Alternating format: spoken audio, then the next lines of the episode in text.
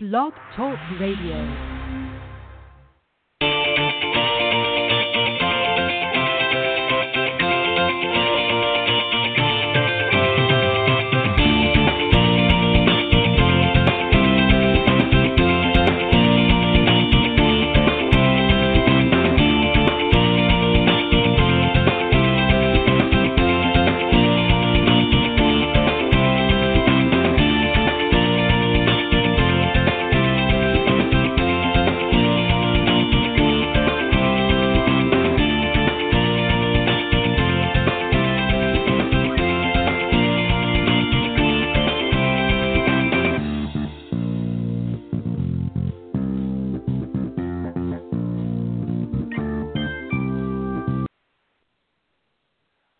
Right. Good evening, everybody, and welcome to Golf Talk Live. I'm your host, Ted Oderico. Got a great show for you tonight. This August 31st of 2017, the last day of August, and uh, we'll be heading into a new month uh, tomorrow, and uh, lots of great things uh, happening all around the golfing world. And uh, we're glad that you could join me tonight. Going to start off uh, with a great coach's corner here in just a moment or two.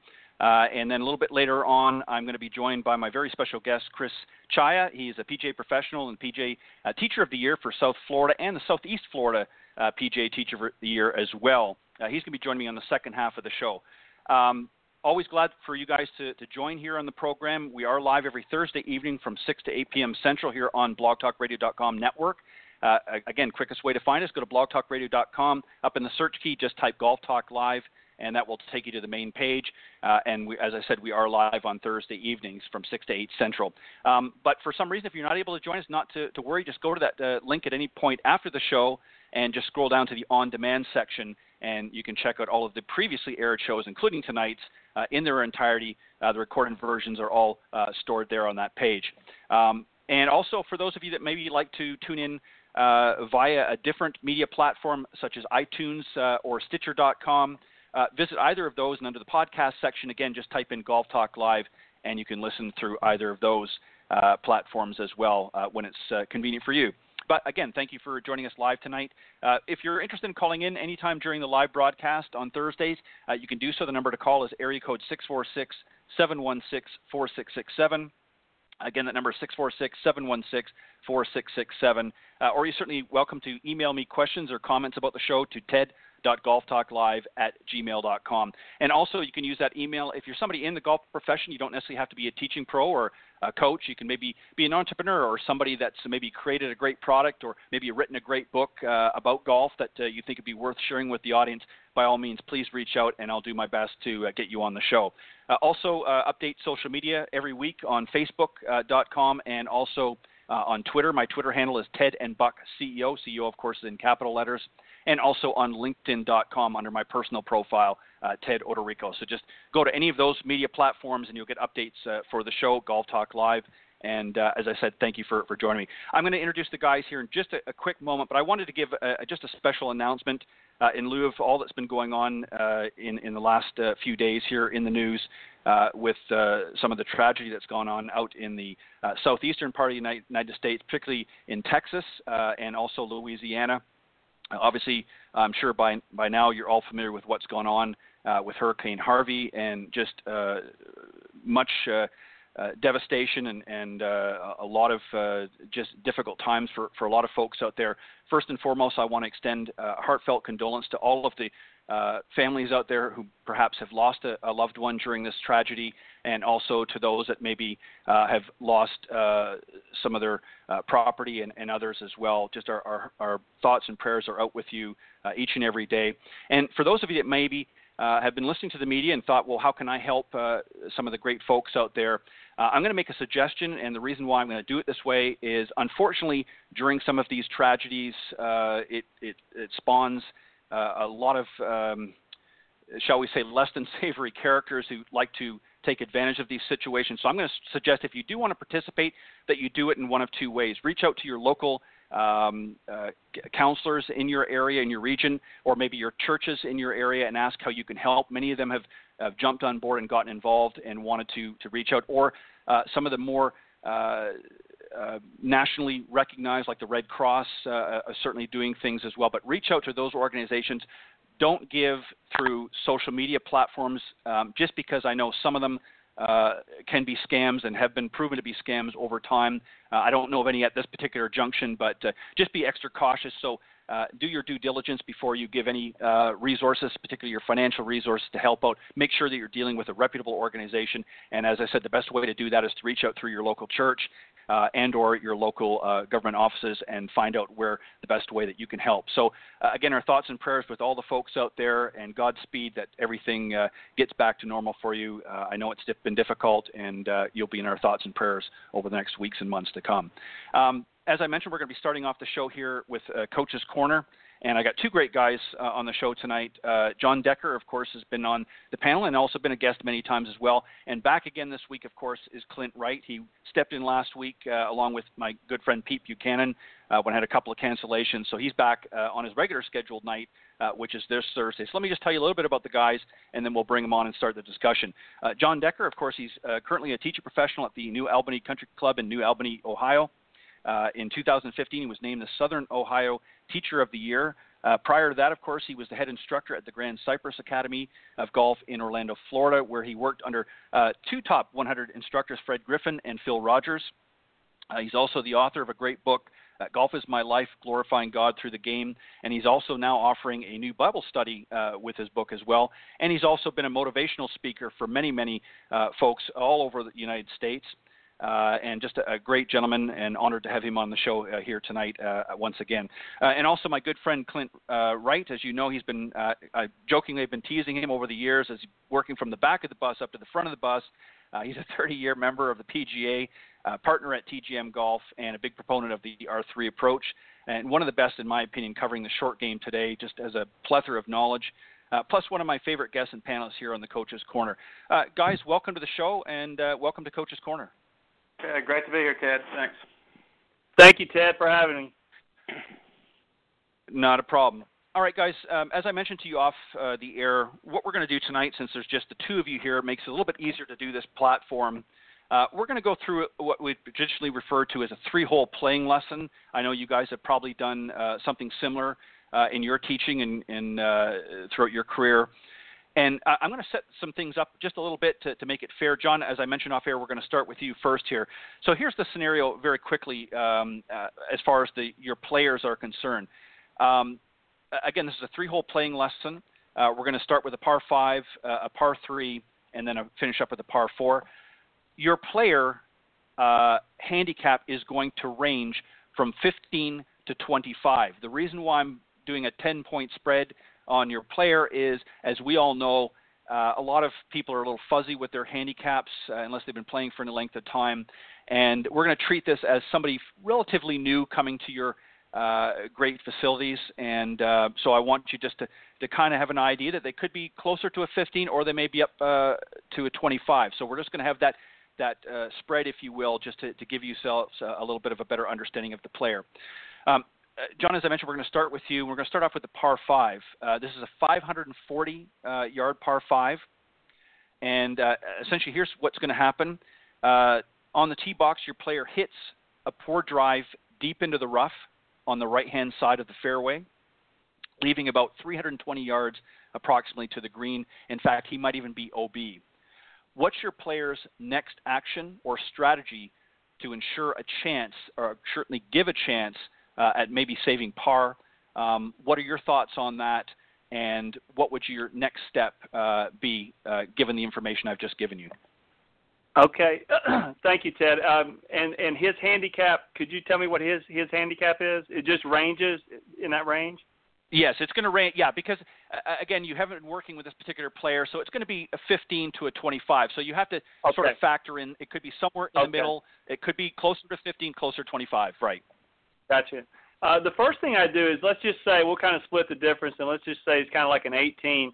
The first thing that I do yep. with any playing lesson is, is if I know their handicap, is I tell them, all right, you're on a par five, but this is not a par five for you. It's actually a par six because you're an 18 handicap. Mm-hmm. You're not a scratch golfer. So I would have that information already in his head before he's hit the shot.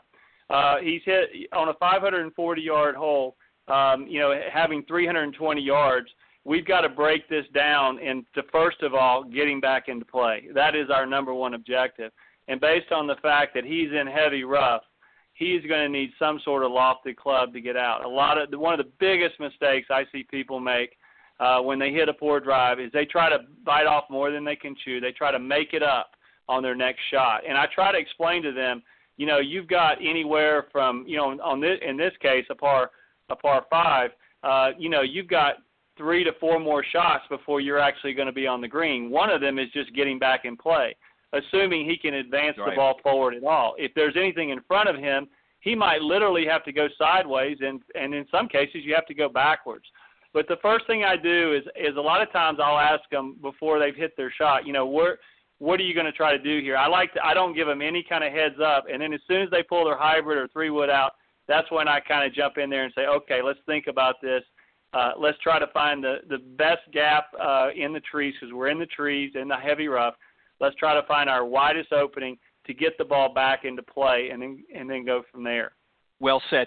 Now, in the case, and again, this is a playing lesson, so it's not an actual tournament situation uh, uh, or uh, uh, what I would classify as a legitimate round. But would you also, uh, because I did make the point that he might have actually hit it OB, um, would you instruct him on about hitting a provisional just to be safe, even though I know it's a playing lesson, just to get him in practice to doing that in a, in a real situation? Yes, and, and you know, with playing lessons, one of the first things I'm basing it on is who's behind me. You know, if there's a, groups behind me, and obviously, you know, sure. those types of things. So, but but assuming that, that that's not an issue, yes, absolutely, I would talk about the rules.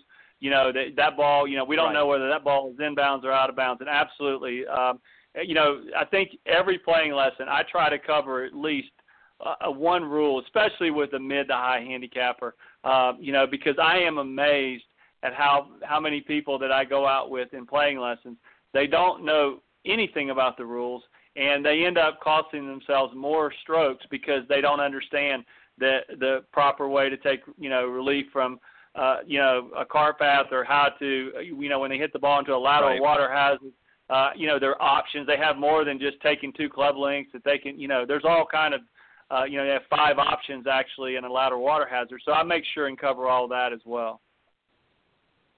Yeah, and and in a case, obviously, as you pointed out, Jon, where you might have uh, groups coming in behind during a playing lesson, obviously you don't want to hold them up.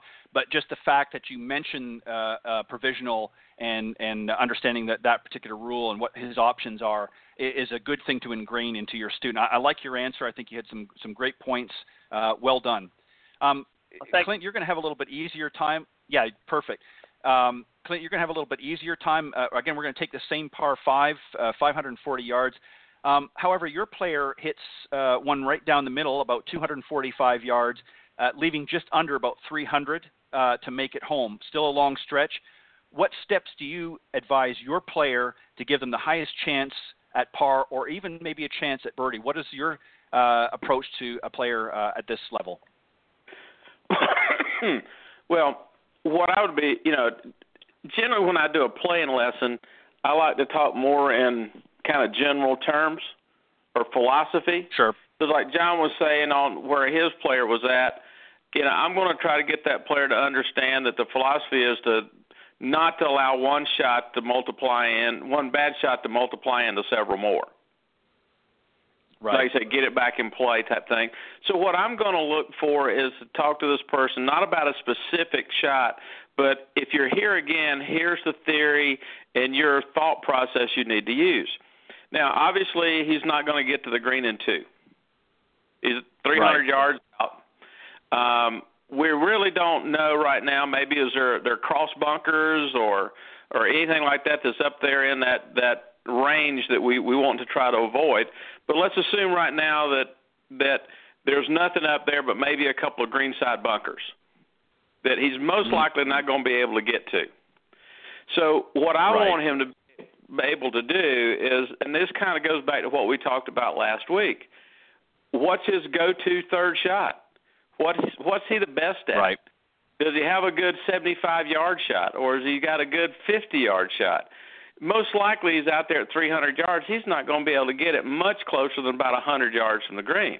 Mm. You know, uh, with a fairway wood. so I want him to try to get it into his go-to shot that he's already. Hopefully, we've we've taught him that already, and then I want him right. to hit second shot with his favorite club. Again, one that he knows he can move forward and keep it in play most of the time. You know, obviously we all hit bad shots, but he needs to understand what his go-to third shot is, and what I want to and and kind of embed in his mind is is when he gets here again and I'm not standing there, he then has the right thought process to try to figure out what to do. Well, I can't get there. I want to hit something in that range that I know I can be reasonably successful with to give me my best, or at least the close to my best third shot into that green. So think about moving it forward in a safe manner, and then play to that third shot again. Where's his go-to shot at? Now, assuming that we may have a couple of cross bunkers up there now, he's got to make a decision on whether to lay up short of them or try to go over them. So obviously, then right, it would depend right. on how far away he is. Um, but as we all know, those cross bunkers at 75 or 80 yards out, or maybe a little closer, is one of the most difficult shots in the game. So in that particular case, I would most likely encourage him if those cross bunkers are right at his range of distance for his second shot club, to maybe back up and play short of them to be safe. Again, giving him Yeah. the best shot option. Yeah, and a great answer as well, Clint. You know, really, I I think what the message or, or theme, if you will, tonight um, that I, I really want to um, express to the listeners is not so much what you would do or what they should or shouldn't do, but to incorporate some strategy and thought into the process. And this is what you guys uh, really are here, and, and what we're trying to do on the Coaches Corner panel is to make people think about um, and exercise a little bit of thought process before they just reach for a club or think about executing a specific shot. They need to look at all of the options. Uh, obviously, um, you know they have time restraints on a golf course; they can't take forever. It's not like the lesson tee, um, so they have to be um, well informed uh, about the situation. But they also need to uh, be willing to to step up there and execute whatever shot may be needed based on the information that they've uh, un, uh, discovered. And this is really what your job as professionals, going along with them on this three-hole playing lesson, is to help sort of be that that uh, voice, if you will, of, of reason and rationality, if you will, um, to sort of bounce ideas and suggestions to help them learn and develop the skills that are going to help them uh, propel themselves a little bit better around the golf course. So great job, guys, on the first one. All right, the next one, Jon, we're going to go back to you. Uh, Okay. This is a par three. Uh, it's a 100, 179 yard par three.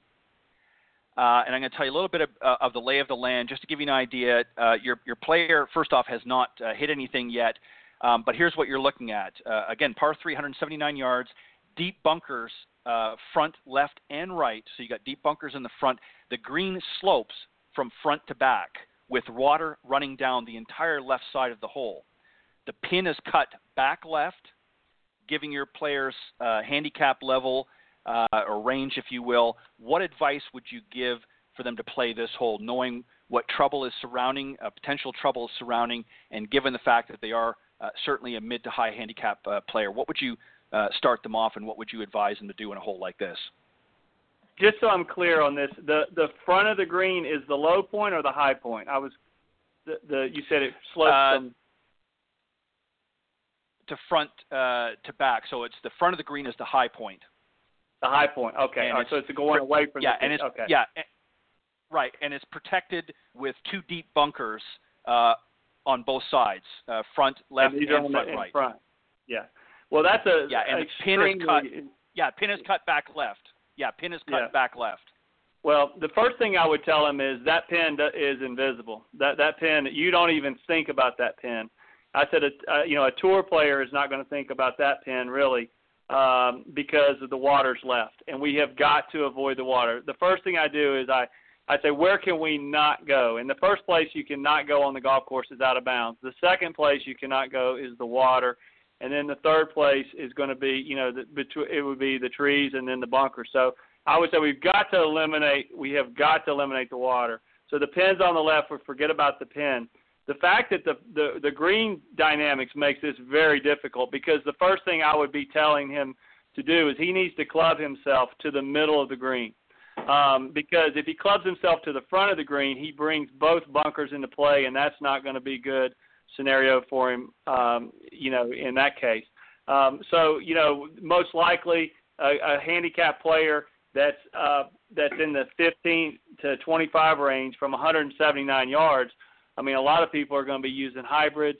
Uh, some people, you know, if they happen to be a little longer hitter, then then they have a chance. But but my main focus would be to try to hit to try to carry the ball, to carry the ball to the middle to the middle of the green. Um, the 179 was that to the pin or was that to the middle of the green? Middle of the you green. Said the middle of the green. So that's that in that yes. scenario right there. You know, I would be. You know, what is your 180 club? Let's just assume there's no wind, and let's try to hit the ball in the middle to even right, even if we have to miss it a little bit right. And if we hit on the green and we go through the green and we have because of it we're going to be hitting on a downslope, uh, then we just have to chip from there and, and you know we can play from anywhere long and anywhere right. We cannot play from left and we and and short is no bargain either. So um, you know that would be a very very challenging hole. If he is a really really really high handicapper, um, you would even consider. Of course, if he's a real high handicapper, he would probably be playing from closer up. But um, you know, based right. on the the bunkers and trying to thread it through those bunkers, that's a very difficult shot because um, you know a lot of times people who can't carry the ball that far, you might even consider some sort of layup, you know, uh, situation, and mm-hmm. you don't, you know, uh, just to give them an opportunity. So that's that that that would be a right. tough well, tough situation for anybody. Yeah, and, and uh, you know, and, and the reason why I wanted to, to make some of the scenarios, and, and Clint, I'm going to get to yours here in a second because yours is going to be even different still, um, is unfortunately a lot of high handicappers with just some of the golf courses, some of the resorts out there that they might be playing, even some of the uh, um, private clubs that, that uh, members play. Uh, can be very, very challenging uh, and have holes very similar to what we just uh, what was just described, and a lot of them really come at it with very little course management and figure, okay, well, it's 179 yards. I'm just going to pull out whatever club that hit that distance and kind of go for it, despite all of the trouble way around. So they have to weigh their options, and, and you laid out some some scenarios, uh, Jon, very very well. Uh, I might even consider as in addition to that. Um, you know, you talked about maybe hitting more to the right side of the green. Uh, if there was a, a large enough protected area to the right, even further still, I might even have them bail out a little bit there because uh, exactly. uh, again with the bunkers in the front, they've got an open side from the right side of the green, and since the pin is in the back left, uh, may give them a great opportunity for a, a, a bump and run or a, a chip shot uh, to the pin. Might not necessarily make par, but it eliminates all of the trouble. So uh, great, uh, great scenario, uh, uh, Jon. Well, well done. Um, Clint, uh, I'm not letting you off the hook. We, we've got uh, we've got one for you as well. Uh, yours is a little bit shorter. Uh, yours is only 159 yards, uh, par three. Um, but yours is an island green with water surrounding the entire green. Uh, it's a two-tiered green which slopes left to right, with a pin cut on the upper level, which is back right, roughly about three feet from the fringe, with a large bunker back right. Um, given your player's handicap level, uh, what advice would you give your player uh, to play this particular hole, and uh, what is some of the options you might uh, present uh, for your player um, with this scenario? So, well, where's the drop yeah, zone island at? green water. Uh, I would say probably about. that's what we need uh, to talk about today is the drop zone.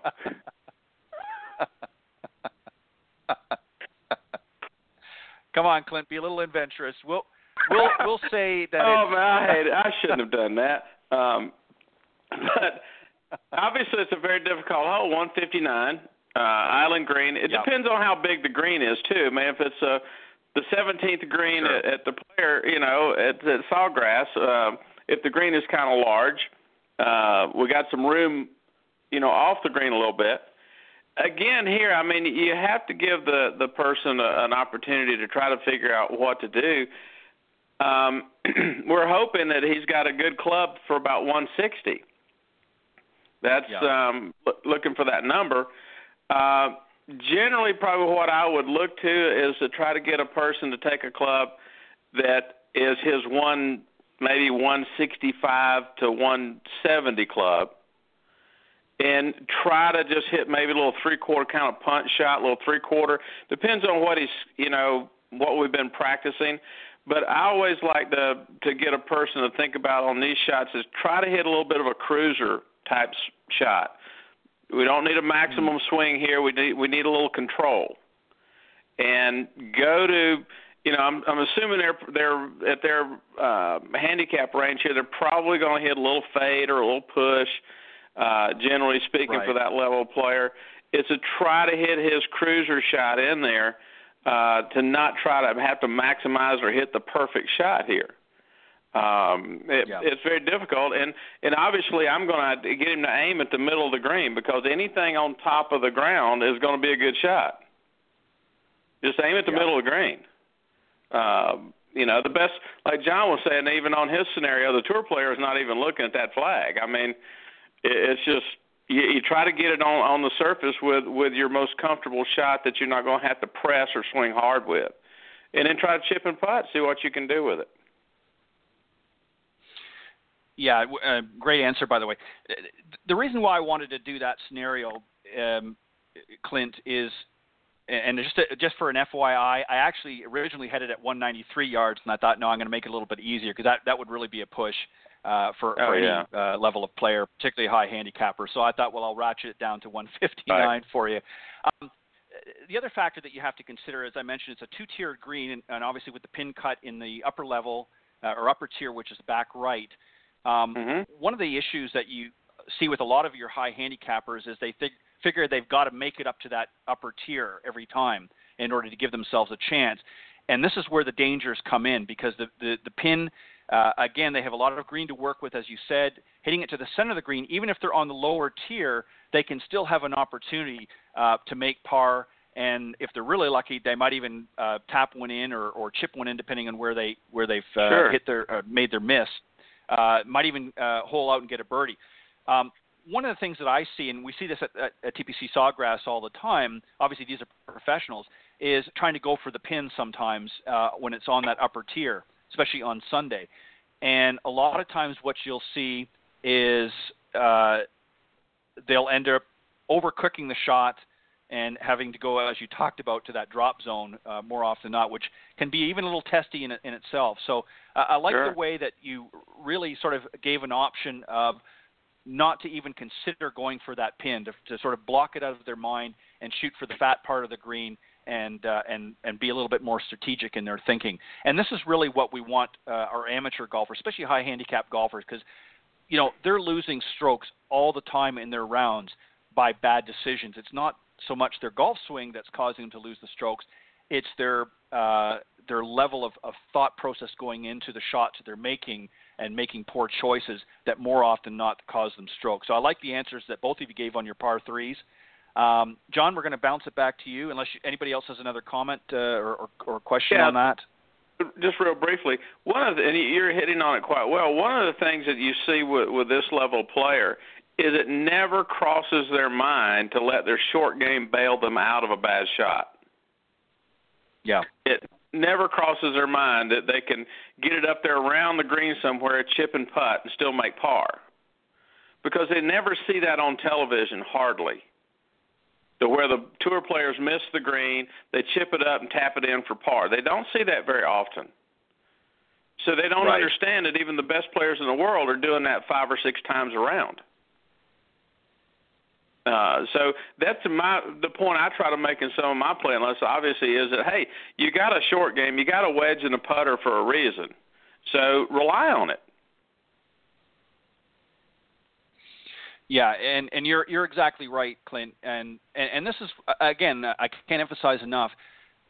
One of the problems I think for a lot of our ha- high handicappers out there is they get into a mindset once they get out on the golf course. On on the practice tee, you know, they'll they'll play around, they'll experiment, but then more often than not, they'll revert back to a lot of the mistakes that they've been making. Um, a lot of times we might give them uh, a situation in a playing lesson like like what we're talking about here tonight, but they'll revert back to some of the common flaws and mistakes that they made because it's a comfort zone for them. They're not confident yet in trying some of the new things that we're talking about.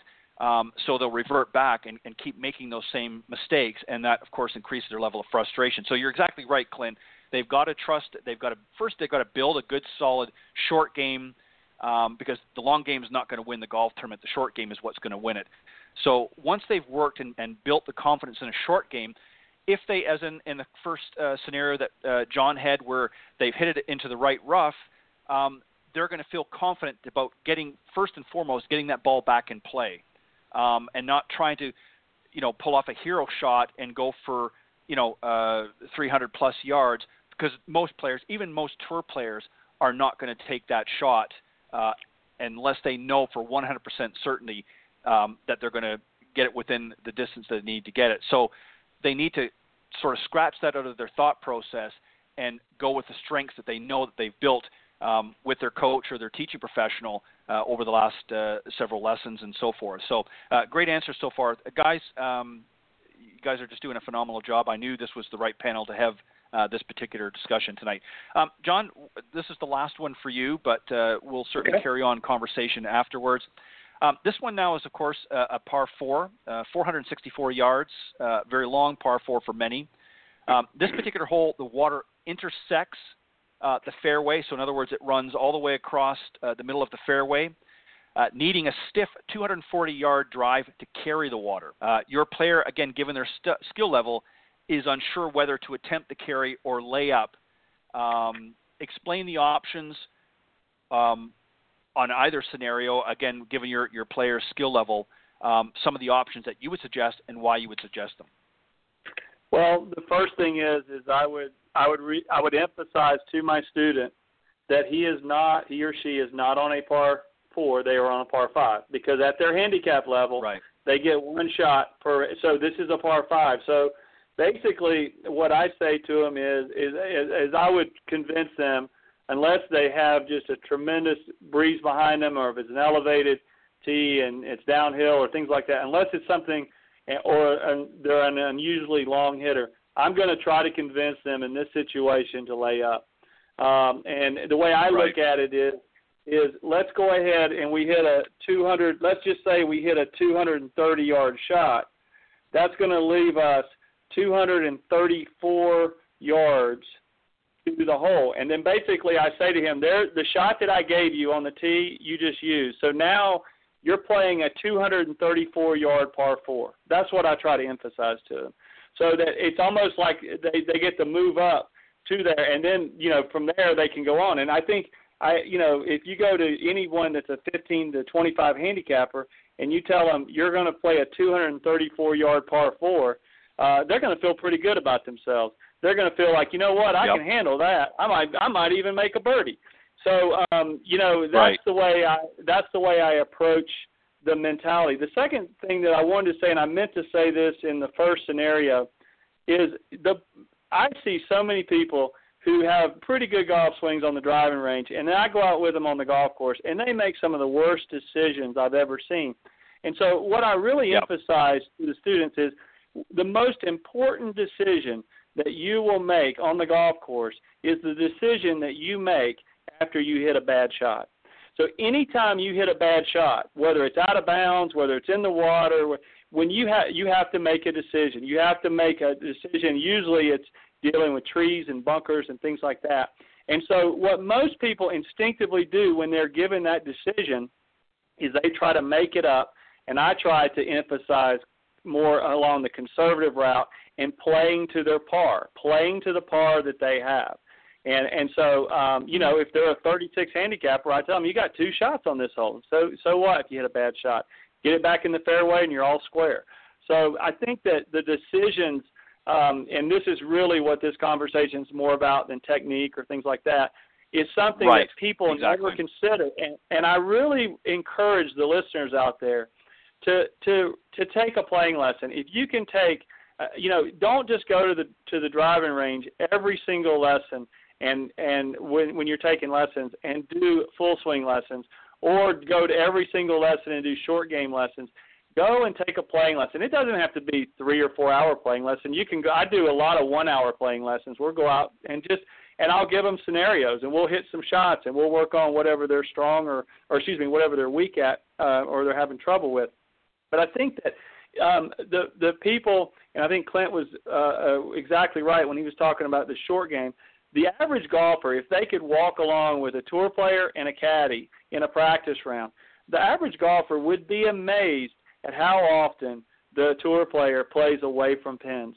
It, they do not go directly at every pin, and they have the ability to pull off any pin, uh, you know, any shot out there, but they don't do it because they're smart enough to know that hey, that that pin, if I go at that pin and I make just the slightest mistake, I'm going to make a double bogey, and so I'm going to play away from that pin. And then when they get in pins and, and on the par fives, they take they take advantage of the par fives they they they um, get the ball on the green in the par threes, and you know, um, and when they get on the shorter par fours, that's where they take advantage and get their birdies. But the average golfer thinks that they've got to go at the pin on every single shot, and I think that's one of the biggest mistakes they can make. Yeah, and I think what a lot of it is is uh, well, a couple of things. You're you're exactly right. Well said, by the way, John. Um, is I think with with you know our our our professional players you know, there's a lot on the line. Um, you know, a putt, uh, a, a bad shot can literally cost them tens of thousands, in some cases, maybe even a hundred thousand dollars. And I know it's not all about the money, but the point is, there's there's a consequence for their actions. So for them to be sort of a knee-jerk reaction every time they hit a bad shot without putting some thought and process into what their going to next shot is going to be, you're exactly right. Um, could cost them uh, number one the tournament, but could also cost them uh, a substantial amount of money uh, in, in potential purse money. So um, they're going to use the skills that they've learned through their um, journey, if you will, getting to, to PGA or LPGA tour, whichever tour they're on. Um, and they're going to use that experience. And you're right, they're not going to go at every pin. There might be certain um, scenarios where uh, it's a very receptive pin, and they know that the, the dangers are, level is very low, um, and they're going to take chances on those holes. But where they know that there's a high uh, risk and low reward, they're certainly not going to be aggressive on those particular holes. And you're right. I think it would be uh, great. I wish that more of the um, tour professionals would go back to what we used to see a little bit on the Golf Channel, uh, is where they would actually walk around and talk about what we're talking about here tonight uh, through yeah. some of their cameos instead of just you know and because I if you remember going back a, a number of years ago they used to do more of that. They used to get some of the pros would come up and they would talk about what they would do in situations much like what what you're talking about here tonight. Um, uh, well said by the way John. Clint um, yours a little bit different. Again uh, always got to mix it up for you my friend. Um, no problem. This is a par four as well for you uh, 453 mm-hmm. yards a little bit shorter uh, but a strong dog leg left, needing a draw to get in a good position. Uh, your player's normal ball flight, however, is a fade, uh, making this hole not really fitting to their eye. Uh, let's talk about some options that you might recommend for this player and why. Okay, let me before we get into that, let me throw this out to you. It's real simple. You talking about the the tour players? Mm-hmm. They call them tour players. They don't call them tour hitters. Right these guys are players. They play the game, and they understand mm-hmm. that that hitting a golf ball is simply part of the game. It's not the whole game. And so they they build their their techniques and their ability around playing the game.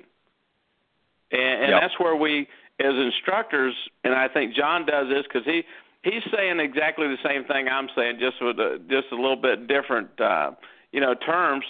I'm a conservative player. I tell, hey, get it back in play 100% success that's conservative but if you if we start talking and telling people hey you don't you want to be a player not a hitter then we can start developing their ability and techniques around how they can play and that's what we're yep. talking about with the scenario i got a guy that's going to that plays a fade all day how far is it to mm-hmm. the dog leg um what did I say? It was 453. It, probably about 210 to, to 220. Okay. Then this guy right here, if he if he takes his driver and tries to hit a draw around that corner, he's most likely not going to hit a good shot. Every now and then he might pull it off, but most likely he's going to hit a pull, and it's going to be yep. in the tree. Um, so we're going to try to avoid that shot. So, and if he also hits his driver and hits his normal shot pattern here, that once the ball reaches its kind of the apex of its flight and starts moving to the right, he's actually adding yards to his second shot because the ball now is moving away from the green, not towards right. it. Right. So what I want him to be able to do is take his three wood or whatever he can hit 210 to 215 and hit it down the middle, the, down the left to the middle of the fairway because he's going to hit that club probably straighter than he would his driver. He's not going to get as much of a fade or um, as much spin out of that particular club than he would his flatter face driver. So even if he hits his normal cut, he's not going to be losing yardage based on the cut for his second shot. So I'm going to want them to understand that when that ball's curving and moving, they're adding yards. So even if he hits his driver and blows it, you know, kind of through the dog leg, he's still adding yards to his second shot. What I want him to do here is to try to get as short a second shot as he can, but he's got to clear the corner to have an open pass at it. So I, I'm going to get him to hit something uh, that's got a little more loft on it, take some of the side spin off, get it to the dog leg, and and hopefully get the shortest shot he can into the green. Yeah, uh, and and I agree exactly with that scenario. You're exactly right. Um, you know, one of the reasons why I like this uh, this particular scenario, uh, Clinton, one of the reasons why I wanted to, to give this to you because I knew essentially this was going to be your answer. Um, but also, it kind of brings into play what, what Nicklaus often talked about throughout his career, and, and particularly in, in some of the videos that he did uh, when he made his video uh, "Golf mm. My Way." You right. know, he, he talked about how when he was playing a hole that didn't fit his eye, he didn't try to adapt. To, in other words, you know, he didn't try to hit a, a draw into a right. right to left hole if he wasn't confident. So he would play to his strengths, not the hole itself. And if he walked away with a par, great. If he walked away even with a bogey, he was still relatively happy because he knew that he was playing to his strengths and not to the hole. Um, one of the big mistakes that I see, and and again, the, the, scenarios I understand they're very generic and very general. It was just to give right. you guys a bit of a guideline. One of the things that I see on a, an example like this, John, you uh, by all means jump in as well uh, once I finish here, but um, is they'll try to cut the dog leg. You know, they figure, well, I can probably get over those trees or or whatever other obstacle may be there. So they're going to try and cut the dog leg. And going to your point, Clint, even if they manage to cut some of it off, again, with that uh, left to right ball flight, they're still going to be adding yards to their second shot. So it's not really going right. to do them justice. And if they don't happen to execute the shot correctly, there's a multitude of scenarios that can happen. They can either hit a tree uh, or pull it, as you said, and into the woods. Now they've got a whole different scenario that they've got to deal with instead of um, you know being out in the fairway somewhere. So I like the idea that you know sometimes you have to ratchet it back a little bit and not necessarily pull out the driver, pull out a club, as you said, that's going to take a little bit of the spin off of it and keep you in play. The, the, really, the point, and John, I'm sure you would probably agree with this, is let's keep the ball in play wherever yeah. and whenever possible, and and not take unnecessary risk. And you're exactly right, and right in your point earlier, John, uh, a few moments ago that you said the purpose of this conversation tonight is not about technique. It's not about ball flight. It's not about any of these things that we uh, talk about in the business. It's really about strategy and really yeah. about the mental process that a player has, uh, he or she has out on the golf course. And you're exactly right. When you get out and you see um, how, you know, if you've ever had the opportunity to play in a pro am, for those of you listening to the show, you'll understand what what uh, the guys are talking about. If you watch how the pros sort of formulate their game plan um, throughout whatever scenario they may be faced with, they're not going at every pin. They're not hitting uh, you know, every drive 300 plus yards. They're using some strategy and course management route the, the course, uh, course to give themselves the best opportunity to execute whatever plan they may or have for that particular hole. Um, and that's really what it's all about, and that's what why I want to have this discussion tonight. So, guys, Um, jump in with any further thoughts, uh, John. Anything that you want to add? Yeah, I do. I want to kind of allude on what Clint was talking about with the club selection to the dog leg because I actually wrote about this in my book. Uh, I was fortunate enough to work with uh, Bob Sowards, uh, and I still work with him. Uh, in, in 2008, I mean, Bob was a club professional that qualified for the PGA Tour through Tour School, um, and um, and and we were uh, in Greensboro at Sedgefield, and um, and Bob during the practice run, I flew down there and we were walking the course, and Bob told me Bob likes to cut it, cut the driver. He likes to play a fade with everything, and he said, you know, I really don't like this course because it's a hooker's golf course. And I had a long talk with him about what we're talking about. I said, you know, I don't. I said when the ball, when the hole is going left to right, you can hit your driver all day long, but when that hole is going right to left, you're going to hit your three wood. And he said, even if the hole is 500 yards, which number 14 there is is over 500 yards. And I said, yes. I said, yes, you, you hit your three wood. And that was his best tournament of the year. He came in ninth place. And we talked. Wow. I mean, he came back when we were when, when he came back. I saw him a couple of days after the tournament because I followed him. I was down there pretty much the whole week, and and he gave me a big hug, and we were talking. And he said, you know, he he just changed his mindset on how he just because it's a long hole if the hole doesn't fit your eye, you can't give. You can't. You don't get to change the hole. You got to play the hole that's in front of you. Go with the shot. It was much easier for him to draw three wood. He could he could hit his shot exactly like Clint was saying. He could start his ball and he, and he could work. I always want the ball to work with the hole. I never want the ball to work against the hole, uh, especially on a tee shot at least. And so that was a very eye opening uh, for him. And since then, I and this is not some something I came up with. This is how Jack Nicklaus won 18 majors, is with that with that strategy, yep. and that's what I tried to pass on to him. And and I think it opened his eyes that he didn't have to hit driver on every single hole, and and he uh, had his best week ever.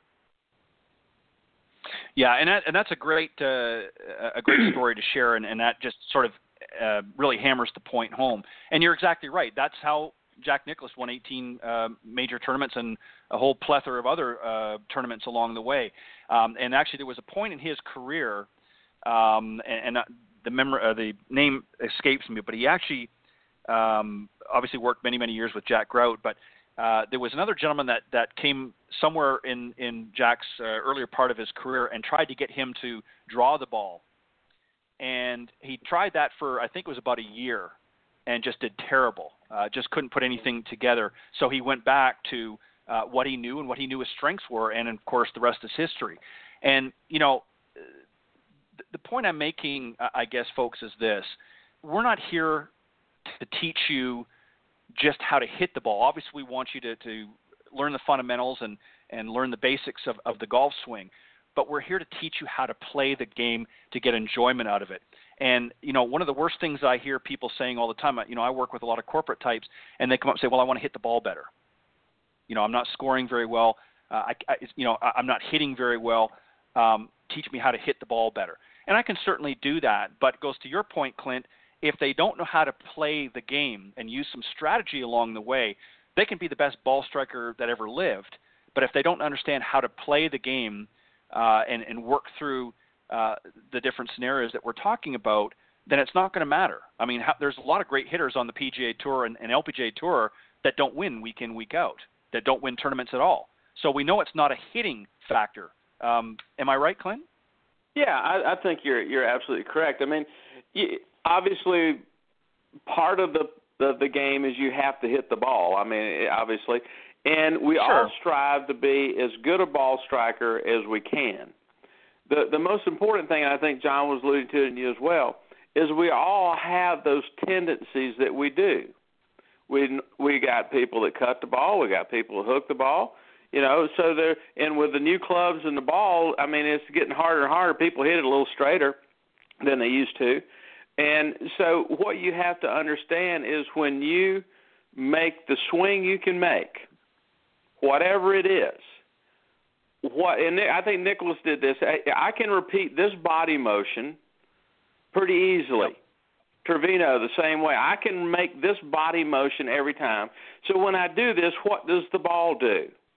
Does it hook? Does it fade? Does it go straight? and you have to then not worry about what the ball looks like, but can you make that body move more often than not, and then you have to play the results of that body motion. So that's what Nicklaus did. Is, hey, I can make my body do this every time or close to, and when I do, the ball goes out there and goes left or right. So I'm going to play that shot every time I can. Um, yep. So I think as far as the ball striking, what I've always used to do is try to get a person, try to find what their body's capable of, and then work a technique into it if you can, be fundamentally sound with it, and then it's sure. kind of that you, you got to dance with who you brung to the dance. I mean, if that ball goes out right. there and cuts every time, man, guess what? There ain't nothing on the left side of this golf course you got to worry about. And uh, we all know that when you got a one-way miss, you're a player. Yeah, yes. you're right. You know, when you got a two-way miss, you're you're just trying to hit it. You know, so. eh, But here's the other thing I want to throw out there. Now, John and I both, Mm-hmm. and Ted, you the same way. You're we, we want people to play conservative, keep it in play. But every now and then, I think you just leave the scorecard in the clubhouse and you take every risky shot you can take. You have to find out what you can do and what you can't do.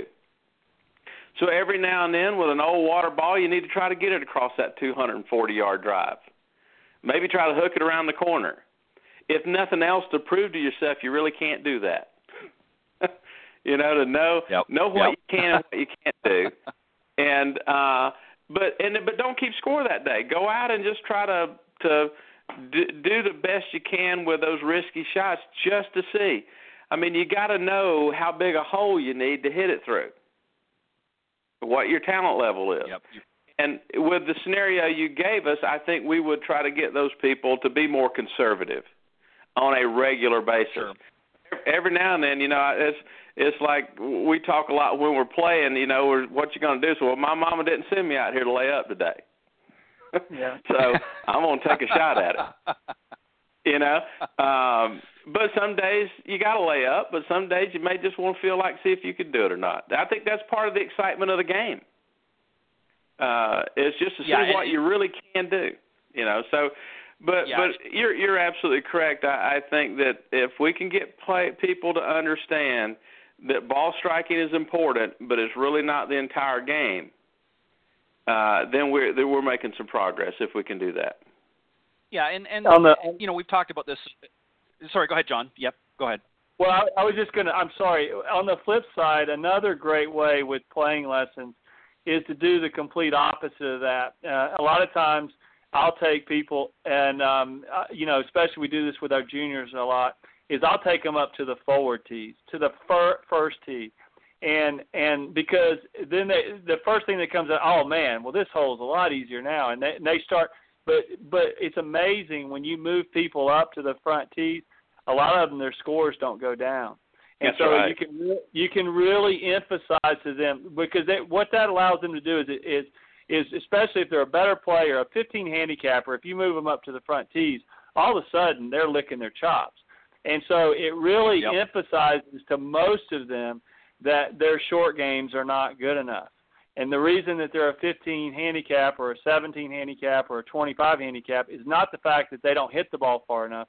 It's the fact that they don't have a good enough short game from 30 yards and in because they still got to get the ball in the hole even if you move them up. So I think that's another way, and you can do that in a playing lesson. Maybe on one hole, you know, you move them way up and say, all right, let's see how good you are now.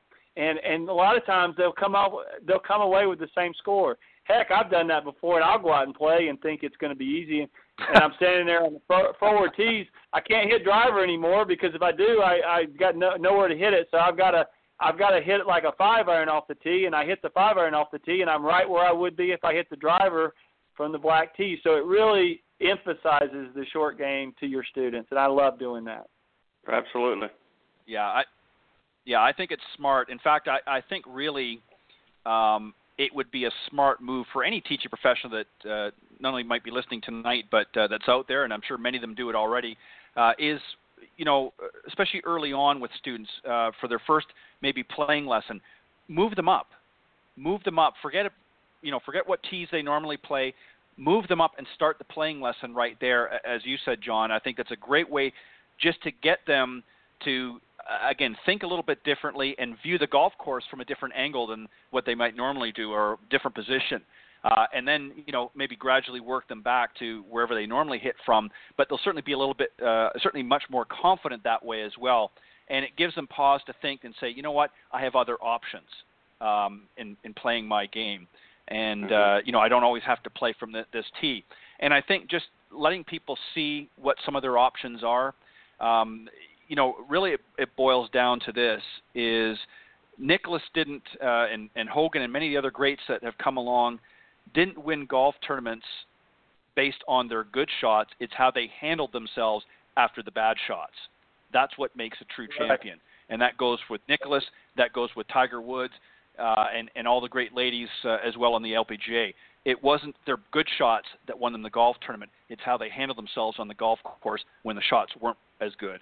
And uh, we've seen that time and time again. And I wish, as you point out, John, earlier, I wish that uh, you know when we watch some of these televised um, tournaments that we would get to see more of that. I mean, every once in a while they'll throw one in there if somebody hits uh, or mm-hmm. is playing a bad hole, but um, and I understand why they do it, but uh, again, it, it doesn't do the game justice uh, if the amateurs are not seeing a true depiction of the game uh, week in week out. So that's why I would like to see more playing lessons uh, back on uh, the Golf Channel and other uh, medium forums where they're seeing more of the course strategy and not just everything perfect every time because as as you can attest to John and Clint and, and others out there that might uh, have actually been out there and, and tested their mettle um, it's not perfect every time. There's going to be more bad shots than there are good shots. Even Hogan said that uh, in statements over the years. So, um, speaking of testing mettle, boy, you guys did a fantastic job tonight. Uh, I knew you would, and uh, I want to thank you for for doing a great job, John. I know uh, you've been traveling around uh, doing uh, a lot of great things, uh, talking to different folks around the country um, about a lot of things, and obviously uh, a lot of book signings along the way. Give us an update on the book. Uh, what's what's been happening there, and um, anything that you want to uh, share with the audience. Well, thank you, Ted, for having me on the show. And Clint, as always, I enjoy being with you. Yeah, um, I learn something every time I listen to you as well. Um, the the uh, I've been uh, I have been traveling. I'm back in Ohio now. I'm going to be closing out the season up here uh, teaching, but I'm going to. I've got a Bible a Bible study and some book signings in North Carolina in October. I just recently uh, did a radio interview that was taped in uh, Lafayette, Louisiana, and I am praying for those people uh, because I don't know um, yes. how they're how they're doing right now. Uh, but they want me to come down and um, and there's going to be several churches and they want me to come down and, and do some speaking and maybe put together a clinic. But who knows? Uh, we'll just have to see how all that works out. But I'll be saying a prayer for them. But um, the book is done done very well. Uh, but I I truly uh, miss teaching. Uh, I had a fantastic uh, uh, conversation today with a guy from the FCA and uh, the Fellowship of Christian Athletes, is where um, I'm going to hopefully uh, be speaking there as well with that group, and I think my mm-hmm. book would fit along in that that forum very well. But if people, uh, the listeners out there, would like to um, information on the book, or if they would like to see um, any of my golf videos, uh, my my website is jondeckergolf.com, uh, and and um, they, they can go on there. I've got I, I just put up another video today. Uh, I just did a video today, which was fun to do. Uh, you can also follow me on Facebook, Twitter, uh, LinkedIn, and Instagram. Um, I'm on all those social media platforms. Uh, and again, I spell my name J O N, so it's jondeckergolf.com. Check out the website and um, and the videos. Just go into the library section, and the, you, they'll uh, prompt you to the videos. Perfect. Well, John, thank you as always for, for coming on the Coaches Corner panel and, and being a guest uh, on Golf Talk Live. I, I enjoy having you as well. You've been great, one, uh, great panelist. Thing, uh, can I say one other yep. thing real quick? Uh, Chris Czaja, uh, yep. your your guest coming up. I I went to East Carolina with Chris. Chris was a senior my freshman year, and I actually got cut from the golf team, and he actually gave me uh, lessons uh, before. He was one. He he helped me out there uh, when I was struggling as a as a freshman. So um, I just tell Chris I said hello. I will certainly do that, my friend. Um, Clint, go ahead. Uh, let the folks uh, know what uh, where they can reach you and or how they can get a hold of you, and anything else that you want to, to share as well. Well, obviously, I'd like to thank John. I mean, we all learned. You know, I learned a lot last week. I mean, you know, from our conversation, and and we always do. But uh, little new information, they can get uh, anything that they um, information about me or what we're doing for videos and things at upstategolfmarketing.com. If they go to that website, everything's right there for them. Okay.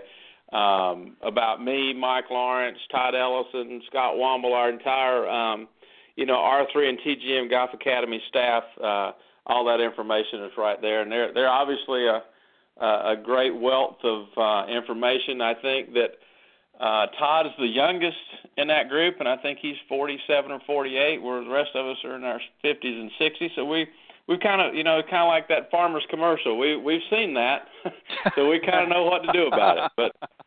But um, it's always fun to be on the show. You know, I enjoy it. Do it anytime you ask me to, and and um, hopefully people begin to understand it's about playing versus hitting, and and uh, we get more people out playing golf. Well, I think we, we move that needle just a little bit further uh, along uh, with today's Coaches Corner, guys. Uh, again, thank you always uh, for helping out. I appreciate you giving of your time, and I look forward to both of you joining me again on a future one. So, uh, God bless to both of you, and have a great weekend. And I'll see you guys next time on Coaches Corner. All right, Ted. Jon, have a good weekend. You as well. Thank you, guys. Yeah, see you. All right, that was the Coaches Corner panel, Jon Decker and Clint Wright. Uh, great job tonight. Um, and as Jon had uh, alluded to, excuse me, uh, a little intro of a uh, uh, buddy of his uh, is going to be a guest coming up here in just a moment. but let me just tell you a little bit about Chris Czaja. he's a PGA professional, and he was also the PGA Teacher of the Year for South Florida section and the Southeast Florida uh, PGA Teacher of the Year as well. Originally from uh, Greenwich, Connecticut, uh, but he re- relocated to Florida in 1990, and for the past 23 years has been living the dream, as he says, at uh, Boca West. Uh, country Club as their head uh, golf pro. he was captivated with the sport since childhood, watching some of his favorite pros like Nicklaus, Trevino, and Stewart. his personal instruction, of course, was taught by Billy Mitchell and Jim McLean. Uh, and from student to master, Chris uh, received the coveted award, as I mentioned, as South Florida 2010 PGA uh, Teacher of the Year. And he was also named the 2009 Southeast Chapter PGA Teacher of the Year. As a graduate of, as Jon Decker just mentioned, of East Carolina University, he's also been one of the top playing PGA professionals in South Florida. Uh, as a PGA professional, Chris uh, won numerous chapter and section PGA events and played in three National Club uh, professional championships and was a member of three South Florida uh, Section PJ Cup teams. And uh, besides golf, he also spends a significant amount of his time involved in a number of national and community charities. So, always uh, glad to give back. And without any further ado, let me welcome my very special guest this evening, PJ professional Chris Czaja. Chris, uh, welcome thank to the you, show. Ted. Uh, thank you so much. It's a pleasure to be on with you congratulations on the show. Uh, it's really great, and I appreciate the invite. I'm looking forward to talking golf with you. And uh, as a PGA pro, uh, we do a lot of uh, we spend our most of our time during the days playing and teaching golf and talking golf with our members and guests. So it's uh, it's always a lot of fun to carry that into the evening and spend time with you and and uh, continue the conversation on this great game. Perfect. Uh, well, Chris, let me just first off uh, say I don't know when you jumped on board here, if you heard this or not, but Jon uh, Decker wanted me to reach out and say hello. Of course, you both uh, knew one another when you were uh, back in university. Um, I think he said you were a senior at the time when he was uh, first attending, so you've got some commonality there. Um, Chris, I, I want to just jump back just a little bit. I know we talked a little bit about um, what really sort of brought the interest of the of the game or the sport to you as a, as a young child. Of course, much like myself, watching great players like Nicklaus and Trevino and many of the other greats. Of course, uh, the late uh, Arnold Palmer. Um, but tell us a little bit about your background. What were some of your earliest memories of golf? Well, I was very fortunate to grow up in uh, Greenwich, Connecticut. My my father was a headmaster, and he was uh, working a job in a, as a headmaster in Greenwich, Connecticut. So we we moved there, and, and I actually grew up uh, right on Innis Arden Golf uh, Club. So at an early age, uh, I started uh, started in the game and as a caddy, and, and was exposed to it early on. And it in a really great golf area, Greenwich, Connecticut. There were nine uh, private clubs and a public course. So uh, that was my first exposure to the game. It was literally in my backyard, the 15th hole of uh, Innis Arden Golf Club. So from there, wow, uh, you know, I played in, in junior high and high school, state champion twice at Greenwich High School. We had a very strong team, and um, really, what what uh, got my interest also as far as professional golf was the Westchester Classic. I used to watch that every year and follow uh, mm-hmm. Ben Crenshaw and Johnny Miller and and Trevino and and, and the guys, and and that was really one of the things that uh, inspired me to to really pursue the game and, and try to be the best uh, that I could be. And and as a junior, when I uh, was runner up in the Metropolitan Junior Championship, I, I kind of figured maybe I had a shot at this uh, to play collegiately and, and had a very good amateur career up in, in the Met section, which was the you know the MGA. Uh, did such a great job with with junior golf and and tournaments that uh, I really uh, did quite well as a junior, and then uh, went on with a full scholarship at East Carolina and, uh, and played uh, you know Division One golf there, which was which was fantastic. And that's again how I how I now met Jon. how old right how old were you roughly when you first started swinging a golf club? What what age range were you in? I think I was about 10 years old, 10, 11 when I started, and then uh, when I was 13, 14, uh, I started caddying every summer. And my parents didn't golf, but from you know a caddy as a, as a, in a junior golfer. That was really my my uh, my exposure to the game. Do you and, think uh, that? Billy and obviously there are. Go ahead. Go ahead. Sorry. Oh, I was saying Billy Mitchell was the was the PJ uh, the head professional at Innis Arden Golf Club, and and uh, he really did quite a bit to uh, to help me out with the, with the game and teach me the game, and and that, that was really my first uh, coaching that I received, you know, it's informal coaching, but it was it was very uh, good. He was very good with the fundamentals of golf, and I really uh, helped my game quite a bit as a junior you know, it's interesting because there's there's so many different stories that we hear, and, and obviously doing this program allows me the opportunity to talk with so many great professionals like yourself, Chris, and and there's just such a, a, a variety of, of stories. Um, you know, you started fairly young, you know, about 10 years old uh, in that range when you first sort of first sort of picked up a golf club and started playing. Some started maybe a little bit earlier. Um, some maybe didn't start until a little bit later. So there's a, a pretty broad range, if you will, of, of how people got introduced to the game. But one of the things that always um, interests me, and, and, and I'm sure you can probably relate to this, is you know when we watched some of these greats in, in earlier times, like a Nicklaus or Trevino and many of the others uh, that were out there, and Johnny Miller's and, and that, um, there was just sort of an, an aura about them. Um, you know, watching them how they thought their way around the golf course, how they handled certain situations. We used to see a lot more of that than what we do now. Of course, everything, uh, you know, with editing and so forth, uh, we don't, as we talked about in the panel discussion, uh, the guys and I just a few minutes ago. You know, we don't get to see a lot of the bad shots. We just sort of see what the what the you know the television screen allows us to see. But we got to see right. a lot of that earlier on. What were some of your memories uh, or highlights that you can recall um, as a younger person watching some of the greats play um, this game that, that now you're a part of? Well, uh, there was a few uh, experiences I had as a as a junior. Um, I was invited to participate in a pro am, the Westchester Classic pro am. They they selected uh, the top uh, male and the top female junior players from the area, and they gave they gave us a, a spot on the pro am. And I remember uh, meeting Lon Hinkle and and um, some of the some of the players at that tournament, and you know going from there and actually playing with the uh, touring pros.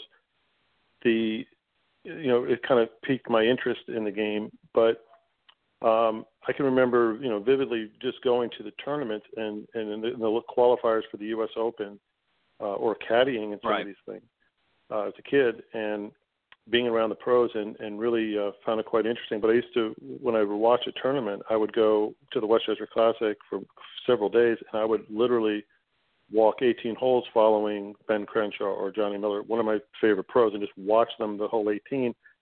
And I recognized early on that not every shot was perfect. They they hit errant golf shots. They they missed putts, but they still scored, and they were able to play the game and, and score you know score low even with with bad shots so i recognized that it wasn't a game of perfect it wasn't like we had to hit perfect right. golf shots to score Seve Ballesteros. I mean, the way he played, and uh, I, I kind of took that took that in, and and I I had the ability early on as a as a junior to to shoot low scores, and I didn't have a lot of formal instruction, as I said, but I had a very mm-hmm. good junior uh, career uh, as a as a non-member of any private country club. I was still able to get my game at that level but I always had the scoring part in my mind. How do I you know, just get the ball in the hole? How do I, you know, shoot the lowest score?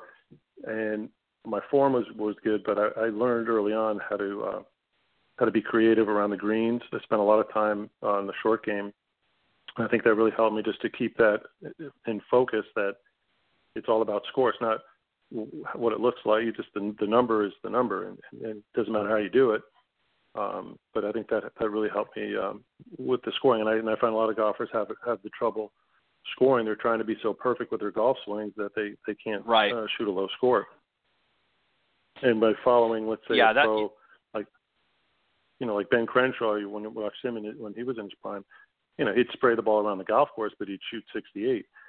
You know, with his short game and, and just being able to score. Right. So yeah, and and that's so true. And that was you know a lot of my early memories too. You know, I watched um, uh, you know some of the great players. One of my favorite players as well um, to watch, believe it or not, was was Tom Kite. Um, you know, he just uh, certainly was a certainly a, a straight ball hitter, but um, he just really knew how to work his short game. You know, he would get into whatever situation he might get into, and he knew how to recover very well and he was mm-hmm. one of mm-hmm. my earliest memories of a player that started playing with with really three or four wedges uh, in his golf bag. He was one of the first players. Now there certainly may have been others, right. but he was one of the first ones I remember um, hearing about on the PGA Tour. Uh, you know, when they would talk about it, and they say, "Well, you know, how many wedges have you got in your bag?" And he'd say, "Well, I got four.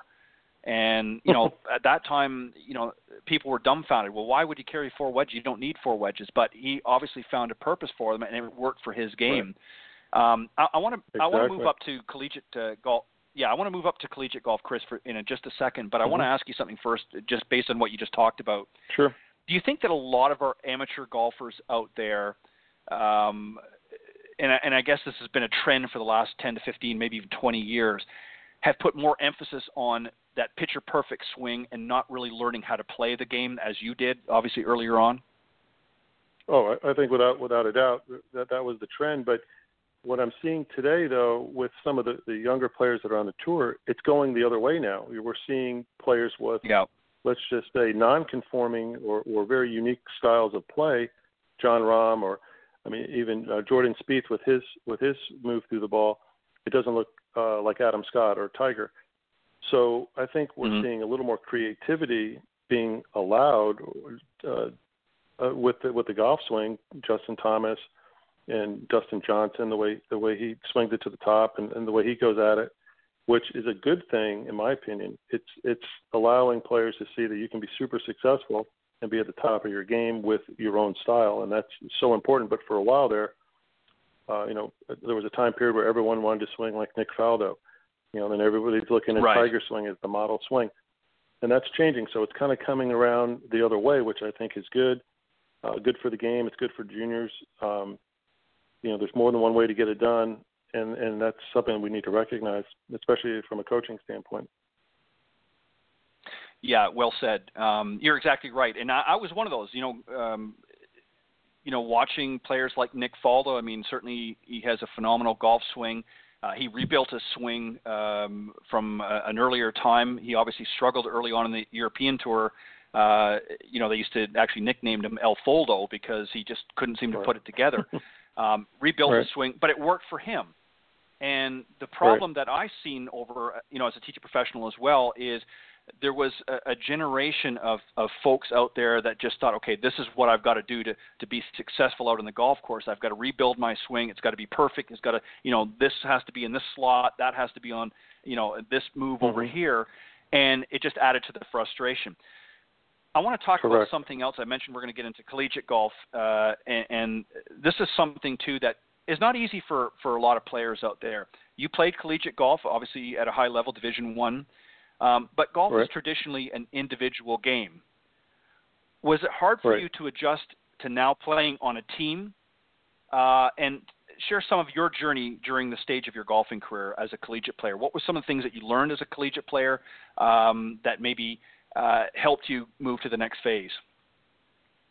Well, definitely my experience uh, at East, East Carolina um, really helped my game quite a bit. And as far as the team play, coming from being on a two-time state championship team in Connecticut, um, I had a hmm. good feel for for team golf. And right to, when I went to East Carolina, my first year, I was playing every tournament as a freshman. And you know the uh, what I always initially, just in all honesty, the, the, the first few years, I was so concerned with being one of the, the top, either the number one or number two player uh, to keep my scholarship. That that was the big motivating factor was you know to play well enough to be right. you know the top guy uh, because I was on a full scholarship, and that was always in the back of my mind. So from the team aspect, uh, our, we had a we had a really you know, good team, but we were playing against some of the best teams in the country. So it was great experience, and the uh, I didn't really have a hard time adjusting to it, but being that golf is such an individual game, I was always focused on on my game and trying to get the most out of that because yep. I didn't want to lose my my spot on the, the top five players, which I didn't. But the you know that was always kind of a driving factor, which was a good thing because it helped me to work on my game. But I was always comfortable in the team situation and with my teammates. And what I also discovered interestingly through my collegiate career was I had the ability to help other players with their games as far as from a coaching standpoint. Mm-hmm. I was able to, you know, see right. what they were doing and give them suggestions just as we were practicing, you know, on a daily basis or with, with the short game. So I had a, a real knack for helping other players, which uh, I always noticed as well.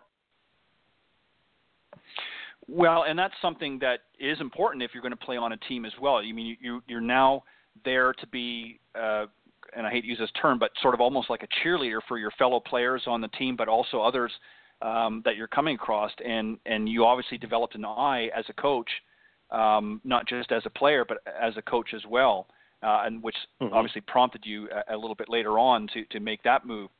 Um, mm-hmm. and and it's interesting because you know you watch things like the Ryder Cup and and even the President's Cup, and you know there's a lot of players that fit very well in a team format. Even though you know week in week out on the PGA Tour they're playing as individuals, um, they're able to step up and work in that team environment. But a player like Tiger Woods, as an individual, uh, giving you a good example, had a terrible Ryder Cup, um, uh, you know, history, if you will, was not right, able right. to play as right. well Into, in a team. Yeah, like when right. you compare it to his individual record. Yeah, you're exactly right. Sure. Yeah. So you know, some folks out there just don't have that ability to, to navigate in both sense, and you obviously had uh, the ability to do both. Um, mm-hmm. In addition to a great collegiate career, um, Chris, you obviously have, as I mentioned out earlier in the opening credits, uh, you've received some some great acknowledgments as a professional, PGA Teacher of the Year in South Florida. Well, uh, you. Plus, yeah. you won some sectional yeah tournaments yeah as well. Uh, you mm-hmm. won some sectional tournaments as a PGA professional. What did you learn as right. a player that's helped that's helped you in the teaching side of your career? What did you learn while you're out in the golf course playing uh, competitively that's now transitioned into your teaching side? What what you know nuggets, if you will, have you brought with you from your playing career? Well, early on, uh, and again, I was very fortunate to be given instruction by a top top pro, uh, William, the late William A. Mitchell, where he instilled in me the the value of, the fundamentals and it was then to Jim McLean and, and, and some of the other pros that I was fortunate to, to receive some advice from. Um, it was always the trying to be perfect with the basic fundamentals of the, of the swing, and then you, you really get the, the feel for the cause and effect of what you know what's causing things to happen, uh, good or bad. But also you get a good feel for what really holds up under pressure. And I and I knew early on, you know, just for example, on the first tee of any tournament, I always had no no problem hitting a good shot right off the first tee, even if I was nervous. And then I realized well, my swing fundamentals are obviously really good because I'm really nervous, but I'm still hitting the ball really well. And that connected right. with me early on that I knew what was holding up and and what worked under the gun. So, you know, as a as a as a player, you learn what works, then you can then transfer that to the student because you have that experience. And and some players might have what appears to be a really good swing, but they don't really have a, a, a total mastery of the, of the fundamentals, and it doesn't hold up under the gun. And yep. golfers that have gotten to a certain level and have some uh, playing will, will realize what works and what doesn't, and so it really kind of channels your your focus on on what you need to be teaching when and when you're working with players because without certain fundamentals, you know things can fall apart real fast. So know I was fortunate to be taught correctly, and and and I that's one of the pillars of of my teaching philosophy is to try to work that into the players I'm working with on the lesson tee on a daily basis. What do you enjoy most? Um, I guess there there is no perfect day, but if you could paint a perfect day out on the lesson tee, um, what would that be? What would that entail for you? A perfect day on the lesson tee? Well, it's it's, it's yep. hard to say. The you know, you know, we enjoy what we do, and I look forward uh, to going into the club every every single day. Is, is uh, mm. it's really a, a pleasure working with the members and guests and the students I work with that, that come in to see me. It's uh, it's very rewarding. So, you know, I, I I think you know a perfect day is is uh, you know getting a chance to to help players at, at different skill levels and just seeing that your efforts are, are, are noticed and, and that people are enjoying the game more. And I think that's that's the biggest uh, thing we get out of it. And Great of course, answer. good weather. I love that. When we have, when we have sure, that's right. Yeah, it doesn't doesn't get any better than South Florida. Um, just to remind everybody, of course, uh, he's the go- head golf pro at uh, Boca West Country Club in South Florida. Um, we'll give you a little more particulars uh, a little bit later on in the broadcast. But um, great answer, Chris. I like that. Um, well, thank you. You know, you're welcome. Here's a um, you know here's something that uh, I'm sure that you have have had to deal with as a player, uh, and obviously have to deal with now as a as a teach professional and a coach. Um, but a lot of amateurs have a hard time with setting goals. You had to, I'm sure, mm-hmm. set goals uh, as a player um, in order to be successful out in the golf course. Walk us through maybe some of the steps that you take to help some of your students or members at the club uh, in, in not only setting goals, but helping them to execute a, a, a game plan. Well, when it comes to goals, you know, I look at the students that come to see me, whether you know the, uh, the members, you know, their guests, you know, I, I coach players uh, from all over the country and actually from different countries will come in to see me, which is which is great. Um, you know, Boca West is, is a large facility. There's four courses. It's, the number one rated club mm-hmm. in Florida. We have an amazing facility there, and it's it's really. I hope I hope you can get uh, come down to Boca sometime, and and I'll show you around, and we'll get to play the courses. But it's just fan, it's a fantastic facility with. I mean, it's not it's no surprise to me that it's rated number one in the state of Florida and probably the country. I mean, it's uh, it's an amazing place, and you know when when golfers come to see me, there's always a little bit of pressure. Um, sure. You know, because if there's someone's coming way out of the way to see me, that that's you know a compliment, but it's also a little bit of pressure. Just like when the chairman of the board comes out for a lesson, that's pressure, or the golf chairman, or you know a, a new member at the club. You know, it's always a little different situation that we're dealing with, um, but that makes it fun. But I look at the goal setting that if you have a new golfer, compare that to an intermediate player and an advanced player. At some point early on in the, first lesson, I, I need to get a feel for what their goals are. You know, why are they coming to see me? What are they looking to get from this? You know, for example, a new golfer, brand new golfer, their goal may be just to get the ball moving, get it airborne.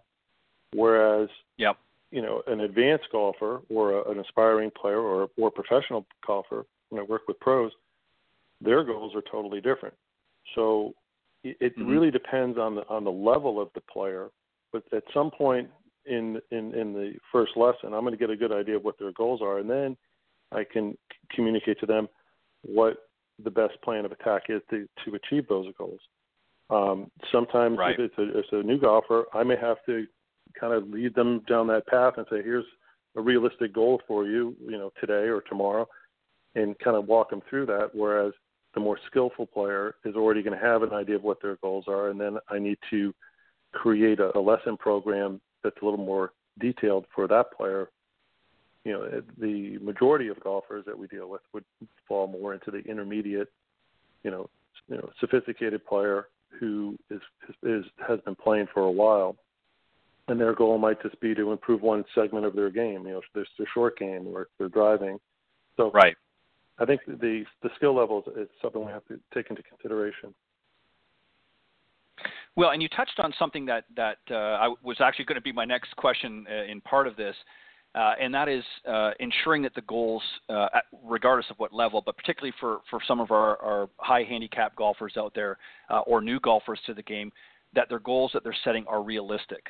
Um, right. I, am sure you've experienced this many, many times over the years.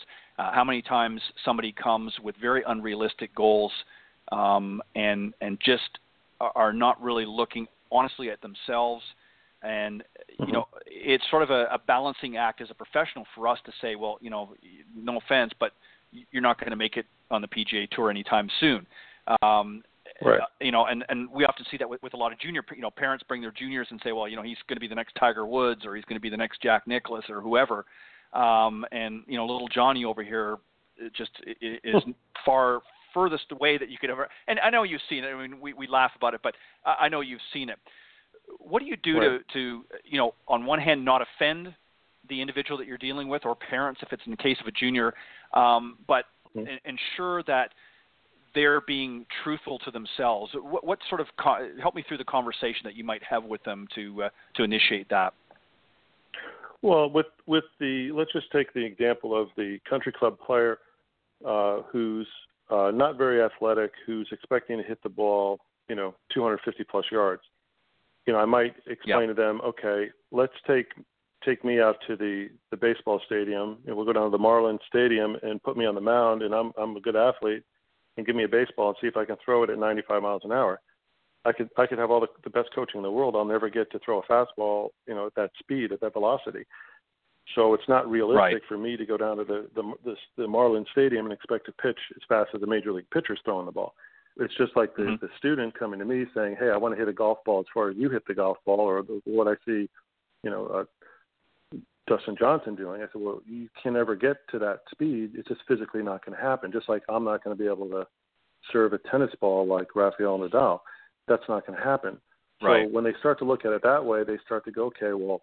you know you're the major league you know pitcher and i'm not going to be able to to do what you do so they kind of then relate okay i see what you're saying in golf i maybe you know more realistically look to hit a drive 200 yards not 250 so that you know when mm-hmm. they also get an idea of the physics involved in it what creates the energy that propels the the, the golf ball and that projectile 250 plus yards well if if they see what their swing speed is they can then kind of get an idea that their swing speed will never be 115, 20 miles an hour.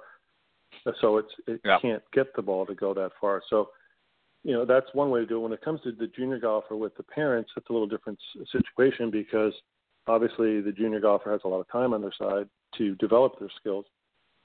But the conversation might be more towards the time factor. Okay, well, if, if little Billy wants to get to this level with his golf, he's going to need to work on his game this much and and and and have some coaching and give it some time because it's a process.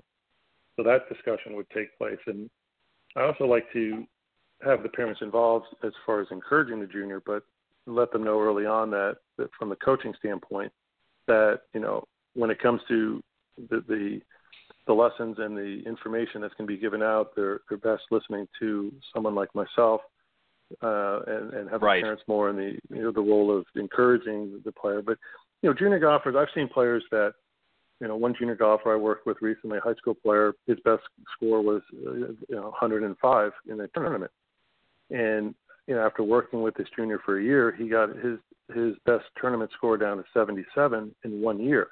So that junior improved quite a bit. So when I first started working with him, if someone was observing how this this junior was playing, they would say he's got no chance at uh, collegiate golf. Right. Whereas now in his senior year, he can shoot in the 70s. Well, he you know with a little more improvement, uh, he may make a golf team collegiately. So it, it can happen. De- depending on the junior, things can happen pretty quickly, especially when when mm-hmm. players are coached properly. The improvement can be uh, pretty astounding but it just depends on their motivation, if they have time to practice the right way. Um, but you know, I, I would never tell a junior golfer or their parents, hey, you, you know, your your son or daughter will never make that because, you know, we don't know this. You know, it's just the, conversation's got to be a little more towards uh, this is what it's going to take. If you if you do this and you put the, the time into it, you can you can see these uh, improvements and and who knows. Um, there's plenty of stories of of guys that that really weren't standouts in high school, and then they end up having a pro career.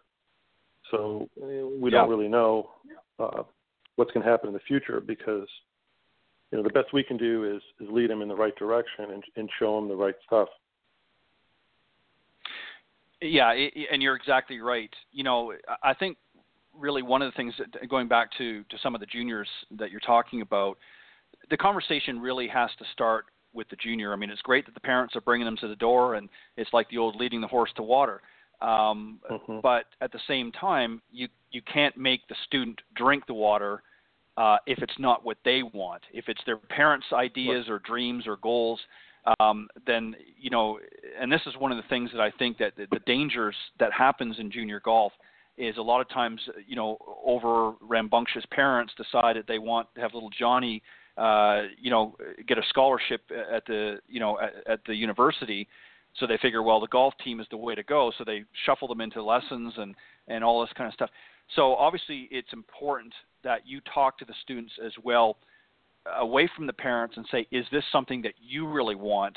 Um, mm-hmm. You know, mm-hmm. is this something that is, is sort of a, a seed, if you will, that's grown inside of you that you have some passion about, or is this really something that you're doing uh, you know, to um, to appeal, which obviously every kid does to a certain degree, but uh, to appease your your parents, because uh, there's no worse misery for a child, and even for a coach or right. instructor, to know that you've got a student that you're working with that really doesn't want to be there. W- would that Correct. be pretty I accurate? Mean, I think Ted, you're you're real accurate with that because look at the time we spent uh, on ranges as junior golfers, hitting you know hitting balls, beating balls, putting time in on on the short game area putting greens. I mean, hour after hour. And if you don't enjoy it, if you don't have those aspirations, it's not going to happen. So you're you're 100% right that you know the um, the junior you know to really excel needs to see success. They need to have success at whatever level. Um, if they if they realize that they're good at it, they're going to keep pursuing it, and and that's where kind of the, the passion comes in. Someone can be passionate about it, but not really be good at it and there's kind of a difference there. So I think when juniors see that they can do it and do it well, and they and they know that they're they're good at it, um, it, it makes it a little easier to, to put the time in to really develop the skills to to further the career. I think you know, and, player, and you're exactly right. Go ahead. No, I'm just saying when when when the junior or the uh, you know the tournament player sees some success, that's that's a big uh, motivating factor. When, when you know they can look and say, okay, I'm good at this, and and that's going to uh, help me uh, you know put the time into it. Just being passionate about it doesn't, yeah, and doesn't it, necessarily. Right, and lots of kids might come with with um, some passion in the beginning, but when they realize you know the hard work that's going to uh, have to be you know going in behind it in order to get to that level, um, suddenly that passion drifts uh, and reality sets in. So this is why that conversation as to uh, and really the, the most important question is is why are you here? Why you know why do you want to play? What right. is it about golf? Um, you know, and, and that conversation really has to take place first, and, and you're exactly right. Um, Chris, I want to move on to a, a, topic that I think is important to discuss, and I'm just uh, curious as to, to your thoughts and views. And, and, and again, obviously, there's no right or, or wrong answers here, but um, you know, there there's been here for the last uh, at least a decade or more, there is really a new way of reaching students. Uh, everything from online video lessons to social media, et cetera. And I'm going to throw in here because um, I've talked about it many times on the show, especially some of the earlier shows. Um, a lot of the technology that's available out there, um, both hardware and software, uh, in, in game improvement and so forth. What are some of the pros and cons that you found uh, using some of the tools that are out there? Uh, obviously, I think there's pros and cons. What were some of the, the positives, I guess, and what were some of the things that that you know I won't say bother you, but sometimes you have concerns about that, that maybe the industry is relying too much on certain things. Well, well, Ted, the technology is great for two things primarily: the to kind of spike the interest of the student early on. Let's say a, a younger player is coming out and they see the technology and they see the TrackMan, they see the, the launch monitors, yep. they they go on simulators or they look at the, the app on their phone or, or whatever it is. They find that's mm-hmm. interesting. And it, it gets them interested in golf and to put some time into it. That's a positive from a coaching yep. standpoint, like when I have access to technology, like we have at the club, and we have really good, you know, the technology, I use that just like a doctor would use it with my students, but I but I don't mm-hmm. use it with every single student. Right. From an expert from an expert's opinion, when you look at the technology, and that can help you translate something to the student, you kind of pick, you know, cherry pick what information you want to give to the student or show them certain things but don't show them other things, having that available is very good to then help the student. But the student, mm-hmm. you know, can benefit from technology because it can make it more interesting, gets the juices flowing, and they want to get out there and play golf. Hey, that's great. Just like I'm a Cobra Puma brand ambassador, and and the F7 Plus driver I have has the computer chip and the, the grip, and and you can link it with the app on your phone, and it charts every drive. Hey, that's great you know, having that on your equipment, mm-hmm. just like they're putting it on tennis rackets now. They're having the same technology on a tennis racket that's going to be mm-hmm. able to tell a tennis player how they're serving, the spin of the ball, and so on on a tennis racket. I mean, who would believe? So the, the technology right. is great there.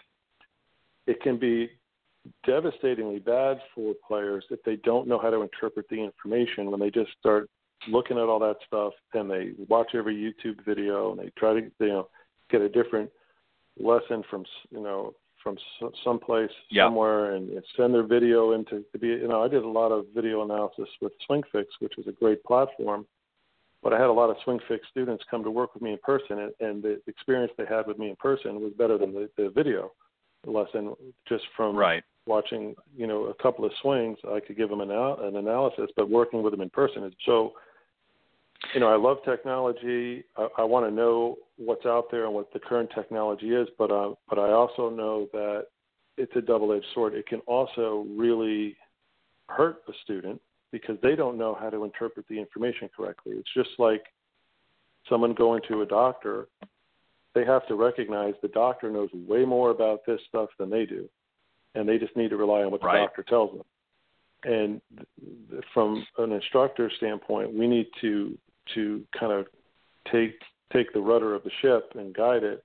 Don't let the student say, "Hey, I'm going to just spend the whole hour analyzing my swing to death based on the technology." Now, again, Ted, the I think the technology is good. Just like new equipment gets the juices flowing when you get a new set of clubs. If it gets people mm-hmm. out there on the golf course, I'm I'm all for it. Get them interested in it. Um, but I also think we need to educate the, the, the general public on how to use that information and when not to even look at it. Um, to enjoy the game, we got to you know hit the golf ball and, and hit good golf shots, and that's just not going to be found from analyzing a golf swing to death based on a, you know, a swing app. Yeah, you're exactly right. I, think, and, and, this is the conversation that we've had uh, both here as a, as a, general rule with some of the guests that I've had on the show, and, and obviously we've talked about it uh, in a little bit more length on, on, a number of shows actually on Coach's Corner. And one of the things that, and I guess the dangers that I found, and unfortunately, I think the industry, even though there is new technology coming out and even better technology coming out, I think the the industry as a whole is recognizing that there has to be a balance. Um, mm-hmm. You know, it's great to get the stats, it's great to have the figures and and and see all the video and so forth, but then you know it has to be interpreted and has to be um, even some of it withheld a little bit if it's going to be uh, overburdening uh, the student. I'll give you an example. Correct. Um, you know, you you've got the student on on uh, you know flight scope. You're getting all the facts and the figures. Then you're you know analyzing the videos all day long. You're you know throwing out all these different numbers at them all the time. To the average student, uh, and I'm certainly not talking to professionals. I mean, they're a, di- a different uh, kettle of fish, if you will. But for a lot of the students mm-hmm. out there, it's very overwhelming, and it's right. actually turned off a, a lot of people. It's exciting, like you said, gets the juices flowing in the beginning, but then after a while, the, their eyes are rolling in the back of their head like a slot machine because they mm-hmm. don't understand. so there's a, has to be a balancing act between the, the right. I mean, you know, I'm right.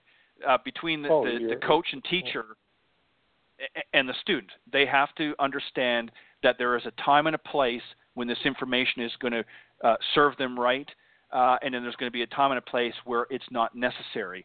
And that's really up to us as the coaches and teacher professionals yes. to sort of find that balancing right. act. You're exactly yeah. right. And, Ted. and same it's thing. Like, yeah, same. What sorry, I was going to say early on in my uh, kind of relating to that is that you know, early on in my teaching career, um, I, I, I learned early on that great teachers very often didn't do a lot of talking in the golf lessons, but they mm-hmm. would have a lot of success with their students because what they said at the right time or, or how they, they, they worded it or what they showed the student, let's say, really got it across and the student made more progress than the student that went for a lesson and the pro talked nonstop for an hour straight, giving him information, and then the student leaves going, "Wow, you know, I talked a lot, but I really didn't didn't learn anything or didn't didn't get any better." Or, um, you know, information has to be accurate and that's mm-hmm. what students need and, and I think you're right in that if it's if it's too much it's just information overload just just like uh, yep. what we can pull up on the phone and you look at you know how to how to hit a pitch shot on YouTube and there's you know thousands of videos from everybody on how to hit a pitch shot well I would rather have the students spend time out there at a short range and learn the correct way to do it and get a feel for it and be able to to pull off that shot more so than just trying to to learn it by you know watching a video or or analyzing numbers at at the superstore, you know, in, an indoor computer. Um, that's not the best way to learn golf. And the bottom line with players is they you know, they want to get an idea of how to get the golf ball doing what they want it to do and, and enjoy the game. And, and technology is great if it's used the right way. So I think you're you're 100% correct. And you know it's good to have it, and and we don't want to turn people off from the game. We want more people enjoying the game and and one of the things yeah. I, I enjoy most about teaching is is is having a student say, hey, you know, I really understand what you're saying now, and, and I really feel like I know what I'm doing when I'm swinging. You know, let's say it's an intermediate player, and they say, you know, I finally get how and why the ball is doing what it's doing, and you know that's a good mm-hmm. feeling. And and we take it for granted when we play. We just hit shots, and and and we know where the well, for the most part we know where the ball's going. But for right. for the recreational player when they start to discover some of these things. And again, getting back to how important the fundamentals are, these are based on certain fundamentals. When they get a handle of those things, then they kind of get what really makes the game fun. And just having the latest equipment with, you know, all the data that's out there doesn't mean they're going to enjoy the game more. You know, over time they're going to get frustrated. The guy who started PXG, Parsons, you know, yeah. he got tired of spending two hundred fifty thousand dollars on equipment every year, so he started his own company and trying to put out, you know, what he mm-hmm. thinks is the best equipment out there.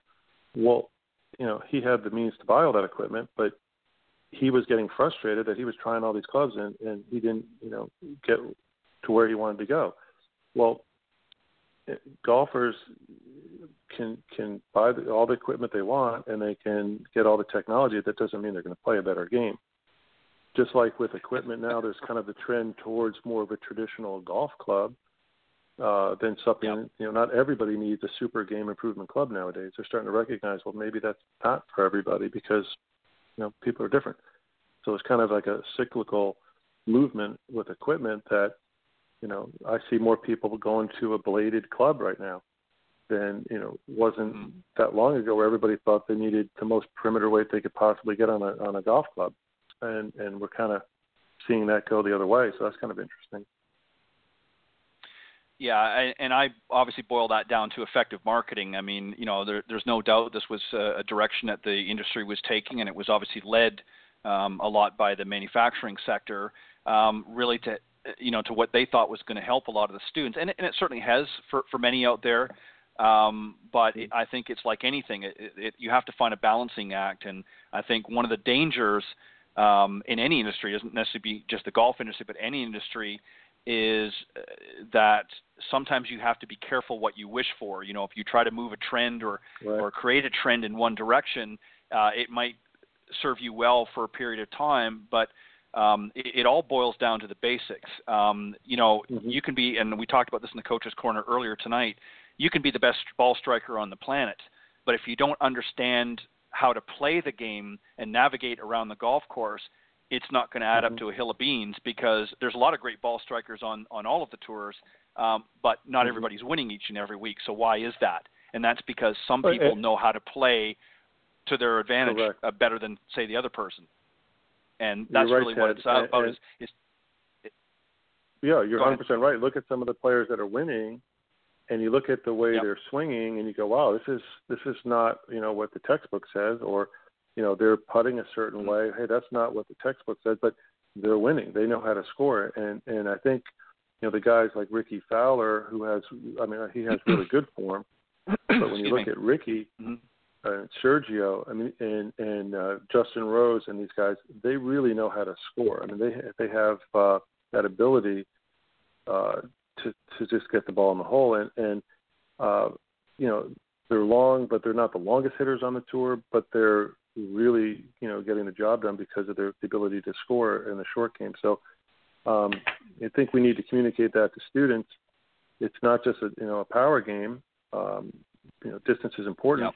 but when you're when you're playing, you got to know how to score, and that's where you got to you know that's that's you know where the evaluation comes in. You know, I spend a lot more time evaluating an advanced player than I would a brand new golfer. I mean, it doesn't take that much right. to evaluate someone who's never played before. You know exactly what you're going to show them.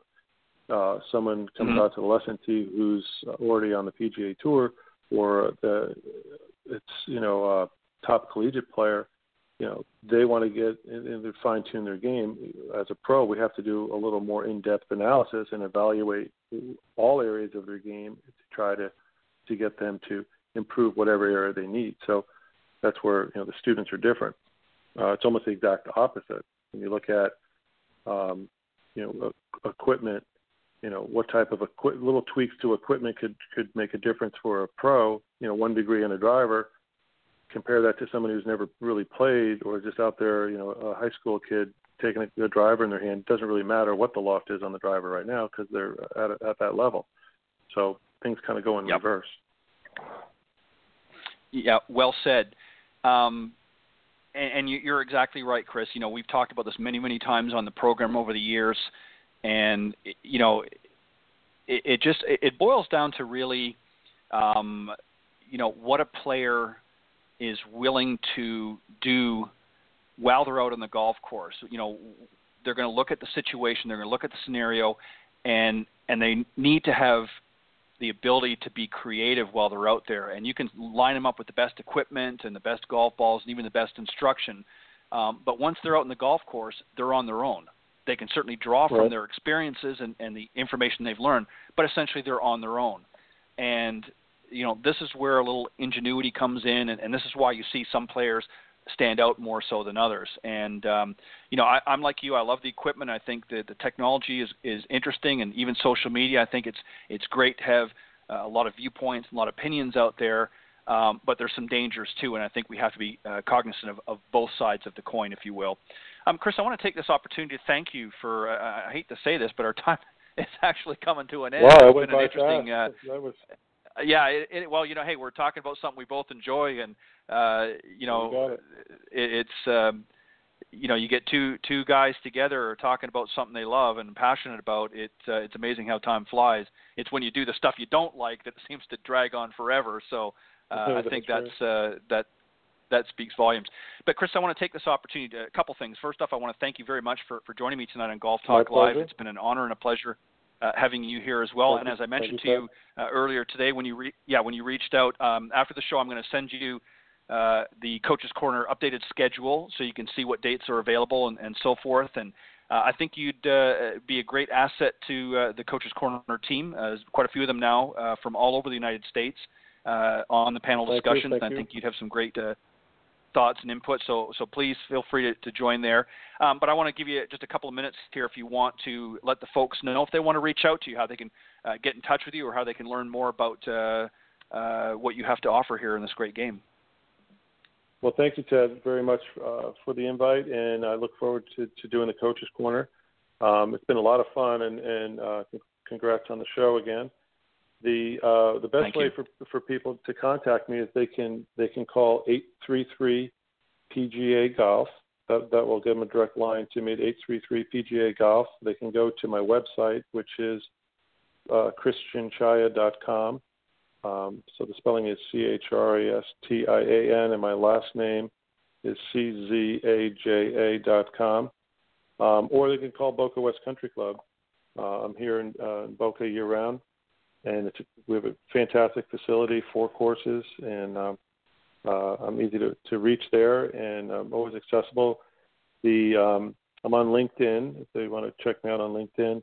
Uh, but again, they can call Mhm. 833 PGA Golf and um, or go right to my website at christianczaja.com and and and also for for the listeners, if they have any questions and and, and they want to run it by me uh, on anything, uh, they they can feel free to uh, contact me, especially through my website, and I'll get back to them there. Um, but again, 833 PGA Golf, and uh, hope hope to hear from everybody. And uh, Boca is a is a great uh, Palm Beach County is a real golf mecca, as you know.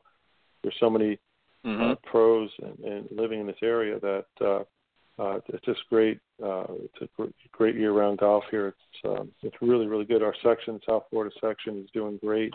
Junior golf is exploding with the the junior league down here in South Florida. So the section's doing an outstanding job there. Uh, so it's it's really uh, it, it, it's a fun fun area to to work in. Um, I see a lot of the uh, tour pros around town. I mean, we see, uh, you know, I saw Dustin at Starbucks the other morning. We see, you know, Rickie Fowler, Wow. Michelle Wie. They're all, I see all, the, you know, the the, uh, the top clubs down here. There are so many tour pros, and um, but yeah, check it out. And and again, they're welcome to come see me at Boca West. And um, I want to thank you again, Ted, for having me on the show. It's been a lot of fun. I appreciate it, Chris. Uh, thank you as always. And like I said, I'll be in touch with the schedule and and uh, we'll uh, we'll see if we can work you in. I, I think you'd be a great asset to the show. Um, again, Chris, thank you for joining me tonight on, on Golf Talk Live. It's been My an honor and a pleasure for me as well. I always enjoy uh, exchanging uh, some thoughts, and I, as uh, you know, um my guests uh, always feel that they um, have an opportunity here on the show to, to come and share their information with my audience, uh, which is, of course, global. And uh, it's one of the beauties of doing this particular type of format is anybody from all over the round world can pick up on this. So um, thank you for sharing Nice. that, Chris. And uh, I, I- I'm gonna, yeah, I'm gonna take you up on your offer. I think I might just make it down to, to Boca one of these days, real soon, and uh, we'll get together and you can uh, show me some of the uh, the great golfing that uh, that's going down in your I'd neck be- of the woods. But Chris, thank be- you very much. Thank you, Ted. Yeah, have a All great, the best. not a problem. Have a great, uh, hol- yeah, all the best, and uh, we'll talk to you real soon. Cheers. All right, bye bye. All right, that was my very special guest this evening, uh, Chris Czaja, PGA professional and PGA Teacher of the Year in South Florida at the uh, Boca West Country Club. You can find him there, and uh, just a great, uh, a great guy. And uh, as I said, I'm going to try and get him on the Coaches Corner panel uh, here in the upcoming months. So hopefully he'll be able to jump in on a few of the panel discussions. I think you'll have a good time. Um, and also, speaking of which, thank you again to Jon Decker and Clint Wright for doing a phenomenal job on tonight's Coaches Corner panel. Uh, always enjoy their input. Uh, a couple of great professionals, and I enjoy all of them actually. Uh, all of the uh, uh, men and ladies that uh, come on the Coaches Corner panel. We have a good time every every week on the on the show. Just a couple of quick thank yous. First off, I want to thank you, the listeners, for faithfully tuning in, literally from all over the world. Tuning into Golf Talk Live each and every week, and I say this then, and I'll say this again. I have a great amount of pleasure and enjoyment of having a, a number of highly talented coaches, teach professionals, authors, and even some entrepreneurs stop by. And it's really through their participation and guest appearances that have helped to make Golf Talk Live a first class show. Uh, in addition, I want to thank some special uh, sponsors and supporters of the show, Mr. Jonathan Laird from South Coast Golf Guide. Go to southcoastgolfguide.com. Uh, great uh, publication in the southeastern part of the United States. A lot of great courses from literally from Texas right over here into the northwest part of Florida and all states in between. Uh, Meredith Kirk uh, from Meredith Kirk Golf. Go to meredithkirk.com is her website. Thank you, Meredith, for all of your uh, continued support of the show as well. Nikki and Tiffany Litherland, uh, great couple. Nikki, of course, is a golf professional, and his lovely wife Tiffany have always been uh, big supporters of the show. So thank you guys uh, for all of your help in spreading the word of the program over the years. My good friend, Mr. Bernie Pinder. Uh, from up in the Michigan area, uh, and owner and founder of Ontic Golf, a, a great line of custom putters. Uh, go to onticgolf.com, and that's O-N-T-I-C golf.com to check out some of the latest and greatest uh, products that he has available there.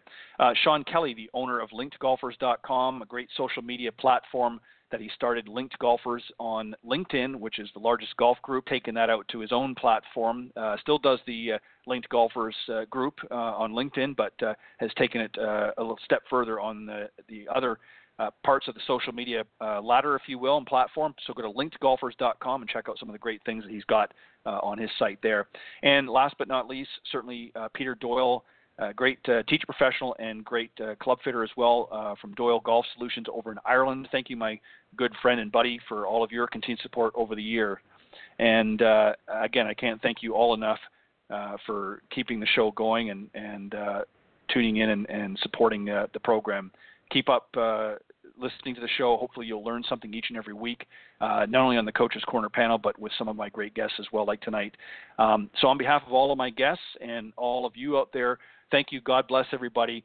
And uh, our, in our thoughts and prayers to all of the folks out in Texas and Louisiana and, and other parts surrounding, uh, Godspeed and, and uh, let's get everything uh, moving as quick as we can to get people back and and uh, and their families and loved ones. And uh, please show your support, if, as I said earlier, if you can, contact your local church. Uh, local government offices and find out how you can uh, participate either financially or even maybe volunteer uh, to help some of the folks that are struggling out there in that area right now uh, as a result of some of the uh, the recent devastation with uh, Hurricane Harvey. And keep our fingers crossed and in our prayers that uh, the next uh, wave of storms. I understand there's another tropical depression coming through the potentially in the area. tropical storm Irma, I believe, is the next one. Hopefully, it'll miss the U.S. and just stay out in the Atlantic and fizzle out. But our thoughts and prayers there that um, that, that that happens. But on that note, everybody have a great Labor Day weekend coming up here in just a day. And uh, God bless everybody. And I will see you next week right here on Golf Talk Live. Thanks, everybody.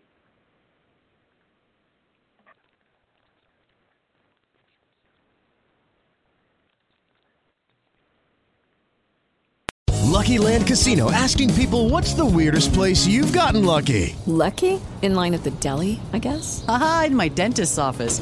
More than once, actually. Do I have to say? Yes, you do. In the car before my kids' PTA meeting. Really? Yes. Excuse me, what's the weirdest place you've gotten lucky? I never win and tell. Well, there you have it. You can get lucky anywhere playing at LuckyLandSlots.com. Play for free right now. Are you feeling lucky? No purchase necessary. Void where prohibited by law. 18 plus. Terms and conditions apply. See website for details.